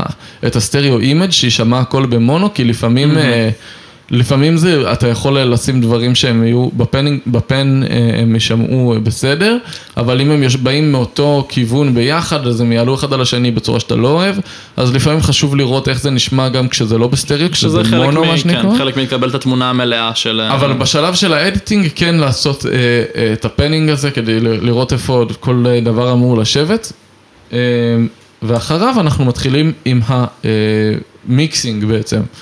אה, שזה אומר, אנחנו, יש לנו אה, שני כלים עיקריים שהם ממש אה, הכי אה, חשובים ועוזרים לנו ב mixing, ב, ב, בדבר הזה של אה, ל- לעשות את ה... מה ה mixing אמור לבוא לעשות בעצם בתכלס? בדיוק מה, ש, אה, מה שהתכוונתי להגיד, כמו שאמרת קודם, אה, לחבר הכל, להדביק הכל ביחד, שהכל יושב ביחד, גם ב, שלא יפריע אחד לשני, אבל גם בהרמוניה, שיעבדו אחד עם השני ויחמיאו אחד לשני, כל כלי, כל טרק אה, בנפרד, אה, בנפרד אבל ביחד. זה מה שהמיקסינג אמור לעשות, אשכרה לערבב את הסאונד. אה, ואגב, מערבל. אה, מי ש... ככה אומרים בעברית, מי שמכיר ב Windows 7, ככה הם היו קוראים לזה, אם היית שם על עברית. אוי, באמת? אה, כן, ממש אה, מיקסר כאילו? כן, וואו. בזה של הרמקול, לא משנה. אחלה מתורגמנים היו להם, כן. כן, זה לא לא לא נכון. אז... לא, לא נכון, זו הווריאציה הפחות טובה של כן נכון. כן, פחות או יותר. כן, אוקיי. אז, אז שני כלים עיקריים, האחד מהם הוא equalizer. equalizer, מה שהוא עושה, הוא אה, שולט בתדירויות השונות אה, של סאונד מסוים. נעבור בקצרה ממש על מה זה תדירות. אה, גלי קול, כמו שאמרנו, הם עוברים בגלים, זאת אומרת זה ממש נראה כמו גל, אה, לפחות ב mental picture, כי אתה לא רואה קול. אה, בעצם ב- ב- כמה, כמה שה... אם נדמיין את הגל של הקול, שהוא עושה מין כזה עולה למעלה, ואז יורד למטה, ו... ואז חוזר ל equilibrium כביכול. כאילו הוא באפס, ואז הוא עולה מעל האפס, יורד מתחת לאפס, ואז חוזר ל equilibrium, זה גל אחד. אה, תדמיינו את האוויר מתנודד בגלים כאלה. אז אה, בעצם התדירות של הקול היא כמה פעמים בשנייה הגל הזה הספיק לעשות כזה לעלות למעלה ולחזור למטה אחד. ולחזור ל equilibrium. כן, אחד כן. כזה לעלות ולרדת, זה נקרא cycle, אז כמה cycle ים כאלה הוא הספיק לעשות בשנייה. אה, את היחידת מידה הזאת, כאילו את, ה, את הדבר הזה מודדים ביחידת מידה שנקראת הרץ, ו, ובגלל זה אה, ככל שיותר גלים בשנייה, אז ככה הפיץ' של הקול יותר גבוה. כלומר, גובה הצליל, מה שנקרא. גובה התדירות של הצליל היא גובה, הפיץ' שלו, גובה הצליל כן. באמת. לדוגמה, אה, לה של אוקטב הראשונה הוא 440, אני 440. חושב אוקטב הראשונה, אל תתפוס אותי, אה, אה, אבל הוא אמצע ב-440 הרץ. כן. ב-440 הרץ, שזה אומר 440 פעמים הגל קול עשה למעלה למטה וחזר בשנייה. זה מה שזה כן. אומר. אה, האוזן האנושית יכולה לשמוע מ-20 הרץ עד ל-20 20,000. אלף הרץ. זה מה שהאוזן האנושית יכולה לשמוע. כלבים וחתולים שומעים הרבה יותר גבוה מזה. אה, ולא עליהם הם, אנחנו אה, מדברים עכשיו. נכון, אבל תמיד אפשר, כמו רדיו, נכון. תמיד אפשר להזכיר גם אותם. אה, בגלל זה הם שומעים דברים שאנחנו הרבה פעמים לא שומעים, חוץ מזה שהשמיעה שלהם יותר מחודדת. אה, אבל אנחנו כאוזן אנושית שומעים מ-20 הרץ עד ל-20 אלף הרץ. איקוולייזר, מה שהוא בא ועושה, זה, זה, זה בעצם כלי שהוא יכול להיות או אה, אנלוגי בחוץ, כמו שאמרנו קודם, או פלאגין במחשב. הוא לוקח, יש לו את היכולת לבחור תדירות מסוימת. אה, להגדיר לה איזה, איזה, כאילו, כמה, כמה מימין ומשמאל, כמה כאילו למעלה ומלמעלה ולמטה לתדירות הזאת הוא שולט, ולהגביר אותה או להנמיך אותה. זאת אומרת שהוא יכול בצורה מאוד מאוד אה, אה, כירורגית נקרא לזה, כן. לקחת את... 500 הרץ, שלפעמים זה תדירות שהיא מעצבנת, שהיא קצת לא כזה, מיד כזה לא מגעיל, כאילו, כזאתי, כן. כזה. מעומעם ומעמיס כזה. כן. לקחת אותה עם, עם כאילו חריגה של, אה, בגלל שזה צריך להיות באופן טבעי ולא פשוט אה, נוטש אה, יחידני, לקחת אולי אה, כ- כמה עשרות הרצים לימין ולשמאל ולעשות מין כזה חריץ כזה שממש חותך בדיוק בתדירות שאתה רוצה, בדיוק ב-500 לדוגמה. ואז אתה מקבל הרבה פחות מהתדירות הזאת ולא מעמיסה, או לדוגמה אתה יכול להגביר את הבאסים, להגביר את הגבוהים, איך שאתה רוצה, לעצב את הסאונד, את הצבע שלו בצורה כזאת. אני יודע, אמרתי אמרת חריץ, אני רואה. אותך, אני יודע. התאפקתי ידעתי, ידעתי. התלבטתי אם להגיד חריץ או לא. אה, כן. מענה אותי. כן. אז, אה, אז כן, אז, זה מה שאיקוולייזר בעצם עושה, אז יש לך את השליטה, אה, יש כאלה שהם יותר מפורטים, שאתה יכול ממש לראות את הספקטרום, יש כאלה שהם ממש רק בנובים, בכאלה שמסובבים, שאתה לא רואה את זה, אבל אתה רואה מה, כאילו, יש לך את ה- אתה את מדבר כאילו הפרמטרים. ממש איך הפלאגין נראה במחשב. כן. בשורה התחתונה מה שזה בא לעשות אבל זה להיפטר מתדירויות שמעמיסות על המיקס, להיפטר מתדירויות שנשמעות פחות טוב או שהן עמוסות מדי, או, לו- או מצד שני, להגביר, להגביר את. התדירויות שאתה רוצה. סתם לדוגמה, אם אני רוצה שהשירה שלי תהיה, תישמע טיפה יותר אה, בתוך כל המיקס, אני יכול להגביר בסביבות האלף, אלפיים, שזו תדירות שהיא יותר רגישה אצלנו באוזן. אה, ואז, אה, ואז בעצם ה vocal יבלוט יותר מעל יבלוט המיקס, יותר. כי זה התדירות שאנחנו יותר רגישים. אליה. ולעומת זאת, יש לך, יש לנו תדירויות שהן כזה מתחת ל-20 הרץ, ובאופן כללי הרבה דברים בבאס שאנחנו בקושי נצליח לשמוע. קודם כל, נכון, הרבה דברים, מה שנקרא ב sub frequencies, שזה כן. 60 ומטה כזה, שקודם כל מתחת ל-20 אנחנו לא שומעים בכלל, אז כל מה שיהיה מתחת סתם יתפוס מקום, וכן, זה דאטה, זה דאטה... כן, בסוף זה מידע גם אם הוא- גם אם הוא שמעמיס על אנלוגי המיקס. וגם אם דיגיטלי, הוא... הוא קיים והוא מעמיס ואנחנו לא נשמע אותו בכלל, אה, אז כן, אפשר לפלטר לגמרי והרבה פעמים על רוב, רוב האינסטרומנטים אה, הם לא, הם לא אינסטרומנטים נמוכים, אז כל מה שמתחת ל-100 נגיד, יהיה מיותר מיו- לגמרי, מיותר לגמרי. הרבה פעמים יכול להיות אפילו לא משהו שבא מתוך הכלי או מתוך, הש... או מתוך השירה, יכול להיות סתם מכונית שעברה בחוץ שתהיה שם. ואנחנו בטח לא רוצים אותה בתוך השיר, אז, אה, אז אפשר לפלטר, שוב, אה, יש, יש מתי שעדיף ויש מתי שלא, וזהו, ותמיד גם להקשיב זה השורה התחתונה. נכון. כאילו להקשיב למה שאתה עושה, לא, אין חוקים, אין כללי אצבע שהם עד הסוף אה, תופסים לכל הכיוונים, חוץ חד מכאילו, משמעית, להשתמש חוץ ממה באוזן. שלא שומעים, להשתמש באוזן תמיד. אבל כן. אה, אז זה איקוולייזר וזה מה שהוא עושה. הכלי השני שיש לנו שהוא מאוד מאוד חשוב, אה, הוא לא ישלוט בתדירויות, הוא ישלוט בעוצמה, ב amplitude. ב gain, והוא נקרא קומפרסור. אה, אם, אם נחשוב על הגל קול כבעל שתי פרמטרים, אחד מהם זה כמה תדיר הוא בשנייה, והשני הוא כמה גבוה הוא, זאת אומרת כמה, כמה גבוה הוא הגל עולה. קול עולה למעלה ויורד למטה. ככל שהוא יותר גבוה, אז העוצמה תהיה יותר חזקה של הווליום, ככל שהוא יהיה יותר נמוך, העוצמה תהיה יותר חלשה. אה, ומן הסתם, כמו שאנחנו יודעים, עם תדירויות יותר קשה לשמוע לבן אדם הרגיל שלא מתעסק, אבל ווליום כולנו יודעים לשמוע. והרבה פעמים, אה, סתם נגיד הקלטתי עכשיו שירה, ויש לי חלק שאני שר מאוד, אה, בגלל שהוא יותר נמוך לי בקול, אז אני שר אותו יותר בווליום נורמלי, ואז אני אעלה לחלקים יותר גבוהים, ופתאום אני אה, אתחיל, אה, הרבה פעמים אה, זמרים לא מקצועיים, זה קורה, ורובנו באולפנים ביתיים לא מקצועיים. כן, וגם אה, באופן כללי תמיד יש איזשהו צורך בפיצוי שמשנה כן. את הווליום של ההקלטה המקורית בכמעט כל כלי. פשוט ב vocal כן, זה יותר כן, אבל. נשאר רגע על הדוגמה של ה vocals, כי זה יכול להיות גם בעיה הרבה פעמים. אתה לא רוצה שה... אתה, מן הסתם, בדרך כלל, זה לא ממש נכון, אבל נגיע לזה, הווליום של, ה, של ה track תמיד יישאר אותו דבר, כי אתה לא יכול תוך כדי לשנות. יש מה שנקרא automating, אבל זה פחות קריטי. קומפרסור, מה שהוא עושה, אה, הוא לוקח את הקול, את, הג, את הגלי קול, אה, הוא, הוא, הוא, הוא מקבל אליו את הגלי קול ויש לו איזה, איזה מד כזה שמודד כמה גבוה הקול הזה, כמה חזק הווליום. אה, ואז הוא, ואז הוא בא ואומר, המכשיר אומר, אה, אוקיי, אני, תגדיר לי עכשיו איזשהו אה, גובה, לדוגמה, מינוס 20 דציבלים, לא קריטי עכשיו בדיוק המספרים ואיך זה נשמע, כן. אבל אני מגדיר לו, נגיד, מינוס 20 דציבלים. כל פעם שהקול יעלה מעל המינוס 20 דציבלים האלה, הוא, אה, המכשיר אה, יקלוט את זה, יראה שהוא עבר את ה, מה שנקרא threshold, ככה זה נקרא, ו, אה, והוא יגיד, אפ אפ אפ, עברת את המהירות, את הווליום המותר, בוא אני מוריד אותך.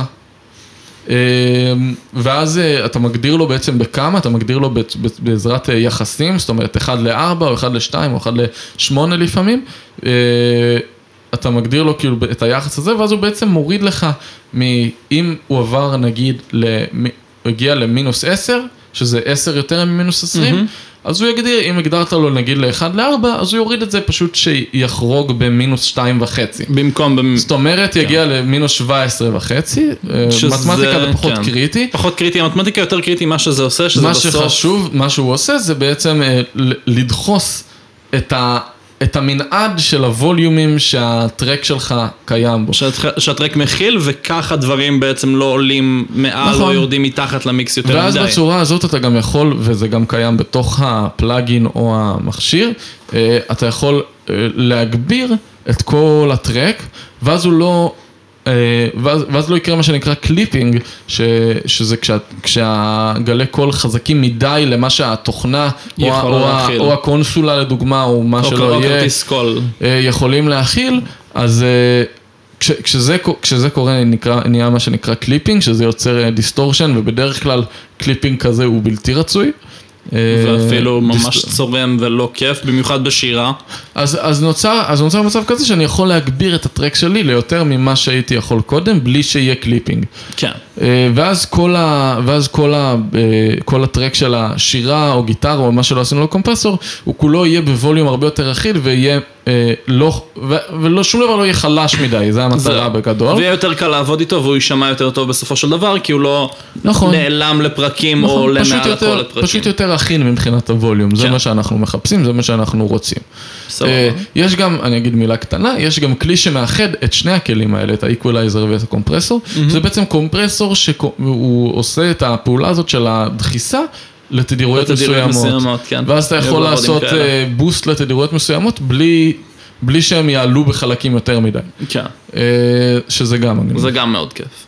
אז אלה שני הכלים העיקריים. כשהמטרה הסופית היא בסוף להגיע אחרי מיקס למצב שהשיר כבר כן, אבל המיקס עוד לא נגמר, אני אגיד עוד, יש ממש עוד אה, חלק אחד קטן. שוט. אה, הדבר הבא שאנחנו רוצים לעשות זה את כל ה reverb שביטלנו בעזרת טיפול אקוסטי, בתקווה, אה, אנחנו רוצים עדיין שיהיה אה, איזשהו אקו, כדי שיישמע טבעי, אנחנו רוצים שהשיר יישמע טבעי, פשוט לא רצינו את ה reverb המגעיל של החדר. אז אפשר לשים reverb בעצמנו, או כמו שאמרתי גם delay, אפשר גם לשים delay, שזה כמו reverb רק שהוא יותר אה, ליניארי, אקואי, יותר כן. אקואי, ששומעים כאילו ממש את, ה, את החזרות באופן, בצורה יותר ברורה. אה, אז אה, ריברב ודיליי, יש גם אפקטים אחרים, לא ניכנס אליהם, אבל יש המון אפקטים שאפשר להשתמש בהם. כן, אפשר לעשות כמעט הכל בעיקרון. אה, אבל אלה העיקריים יותר, אנחנו פשוט לוקחים את, ה, את הסוגי אקו האלה, שאנחנו יכולים לשלוט בהם בעצמנו, לא, לא, לא שהם כאילו באים בצורה טבעית. אנחנו, אני מגדיר לו כמה זמן, אה, כמה זמן יהיה ה... הטייל, כאילו כמה זמן, בעצם אנחנו נשמע רפלקציות, כמה זמן אחרי הכל היא תגיע, זה גם מה שאפשר לעשות. כן. אה, כאילו אפשר לשלוט בכל פרמטר של האקו הזה בתכלס בסוף. כן, של הסוגים האלה. של אקו, שזה מה שאנחנו רוצים ובגלל זה אנחנו נמנעים מסוגים אחרים של אקו שיגדירו לנו נכון. פרמטרים שאנחנו לא רוצים ושאין לנו איך לשנות. ואז ככה ב- ביחד עם הפנינג, גם הריברב והדיליי יוצרים איזושהי תחושה של מרחב. כן. אה, כמו שנגיד בוני ור עשה, למרות שהוא הקליט את זה בתוך אה, בקתה, הריברבים נגיד שהוא שם על השירים באלבום שלו, מאוד... אה, מאוד מלטפים כאלה, וזה נשמע, זה נשמע כאילו הוא יצא החוצה לנגן את זה ביער, זהו. כביכול. כי שזה- בגלל התחושה של המרחב המאוד כאילו... מצד אחד פתוח ומצד שני נקי ולא יותר מדי מגעיל. זהו, בדיוק, ואין כאילו החזרים שמרגישים כאילו אתה בתוך, אה, כן. בתוך חדר של 2 על 2 מטר, אה, שאתה צריך לישון בו כל לילה. נכון. אז אחרי שעשינו את כל זה, ושמנו את כל האפקטים שאנחנו רוצים, ואת כל הזה, יש לנו אה, בתקווה אה, מיקס גמור, שיר שנשמע מוגמר. אה, הבעיה, הבעיה היא במיקסים כאלה, זה שבדרך כלל הם בווליום יחסית נמוך, אה, בגלל שאומנם עשינו קומפרשן על כל אחד מהטרקים בנפרד, אבל ל- מצד שני, ה... ככלל ה track המוגמר הוא לא מקומפרס, ו... ובגלל זה יוצר מצב, כמו שאמרנו ב compression קודם, שהוא uh, בעצם לא, הוא לא גבוה כמו שהוא היה יכול להיות, הוא לא חזק כמו שהוא היה יכול להיות, וזה, גם זה, זה עניין עכשיו, שמוזיקה היא מאוד מאוד, היא נדרשת להיות מאוד מאוד חזקה. נכון. אז מה שבשלב הבא נעשה שהוא המאסטרינג, או אם נשלח את זה לטכנאי מאסטרינג. אבל אפשר לעשות את זה גם בעצמנו בצורה נורא נורא פשוטה ובסיסית. אנחנו ניקח את ה track המוגמר, נעשה לו, אה, נייצא אותו, נעשה לו export, שיהיה כמו אה, שיר, כמו רצועה אחת של שיר. ונביא אותה לפרויקט חדש. ושם אנחנו אה, אה, שמים עוד אה, צורות שונות של איקוולייזר וקומפרסורים, ואולי לפעמים אפקטים אם אנחנו מרגישים צורך. וזה פשוט במטרה לעבד את השיר לרמה שהוא מוגמר עד הסוף ברמת ה volume, ברמת נכון, הכל בעיקרון. ואנחנו, ויש גם כלים שמודדים אה, מודדים בעצם אה, perceived volume, זאת אומרת איך הווליום נשמע לנו באוזן ולא מה הפיקים שלו. אה, ו, וזהו, ו, ושמים את הקומפרסורים, בדרך כלל זה כמה אחד אחרי השני, אה, ומביאים את השיר לווליום שהוא, אה, לווליום ולסאונד שהוא לגמרי לגמרי מוגמר ומפולש ב, ב, ב, באידיאל. כן. אה, ושם זה נגמר בעצם, זה מה שמיקסינג אומר. אוקיי. בתכלס, כן. יש, יש עוד. הרבה פינות שלא נכנסנו אליהן מפאת זמן, אבל... אבל אני חושב שכיסינו את רוב הבסיסים בצורה מאוד thorough ומאוד טובה, ואני גם חושב שאנחנו בחריגה עוד פעם. אבל זה בסדר, אנחנו ממש ממש ממש מסיימים בדיוק עכשיו. בדיוק ברגע זה. אה, ביי. לא. עומר, מה חשבת על הנושא היום? היה כיף? אה, אני נורא נהניתי. אני גם נורא נהניתי. כאילו, זה היה מאוד מלמד בשבילי באופן כללי, אני ממש... אה, אני הולך לצאת מפה, להוריד את האודסיטי למחשב שלי, ובתקווה גם. לסיים לעבור דירה כדי שאני אוכל להתחיל להקליט. לא את האודסיטי, את האודישן. אודישן, סליחה, לא, את אודסיטי כבר יש לי ואני לא אעשה עליה מוזיקה בחיים. לא משמיצים אין. אף אחד. לא משפריצים. תודה רבה לשוקו בננן שישקלו לספונסר אותנו. תודה, תודה רבה לשוקו בננן ששמו לי קצת בננן בשוקו. אה, תפרשו את זה איך שאתם רוצים. אה, אה, אוקיי, רגע, בוא נגיד מסקנה. מה אתה חושב, שאפשר להוציא תוצר מוגמר מאולפן משמעית. ביתי? טוב, אני חושב שאנחנו מיותר שנגיד את זה, כי זה- כבר קרה. זה- זהו, זה כבר קרה, אתה עושה את זה באופן יחסית קבוע, אה, וגם פשוט- רבים פשוט אחרים. הדגשנו לכם את זה. אז אה, כן, לגמרי יכול לקרות. לפי הסגנון שאתם רוצים, תשיגו את הציוד שאתם צריכים ותתחילו לעשות שיט. וזה הכל להשבוע, תודה רבה השבוע. שהקשבתם לנו עוד פעם אה, לפרק ארוך מאוד תודה שלא רבה התכוונו אליו. מאוד. אה, אה, כן, אז אה, אני הייתי תום. ואני הייתי עומר, ואנחנו עדיין תום ועומר. נכון, וזה היה ה-TBD פודקאסט, תודה רבה. תודה.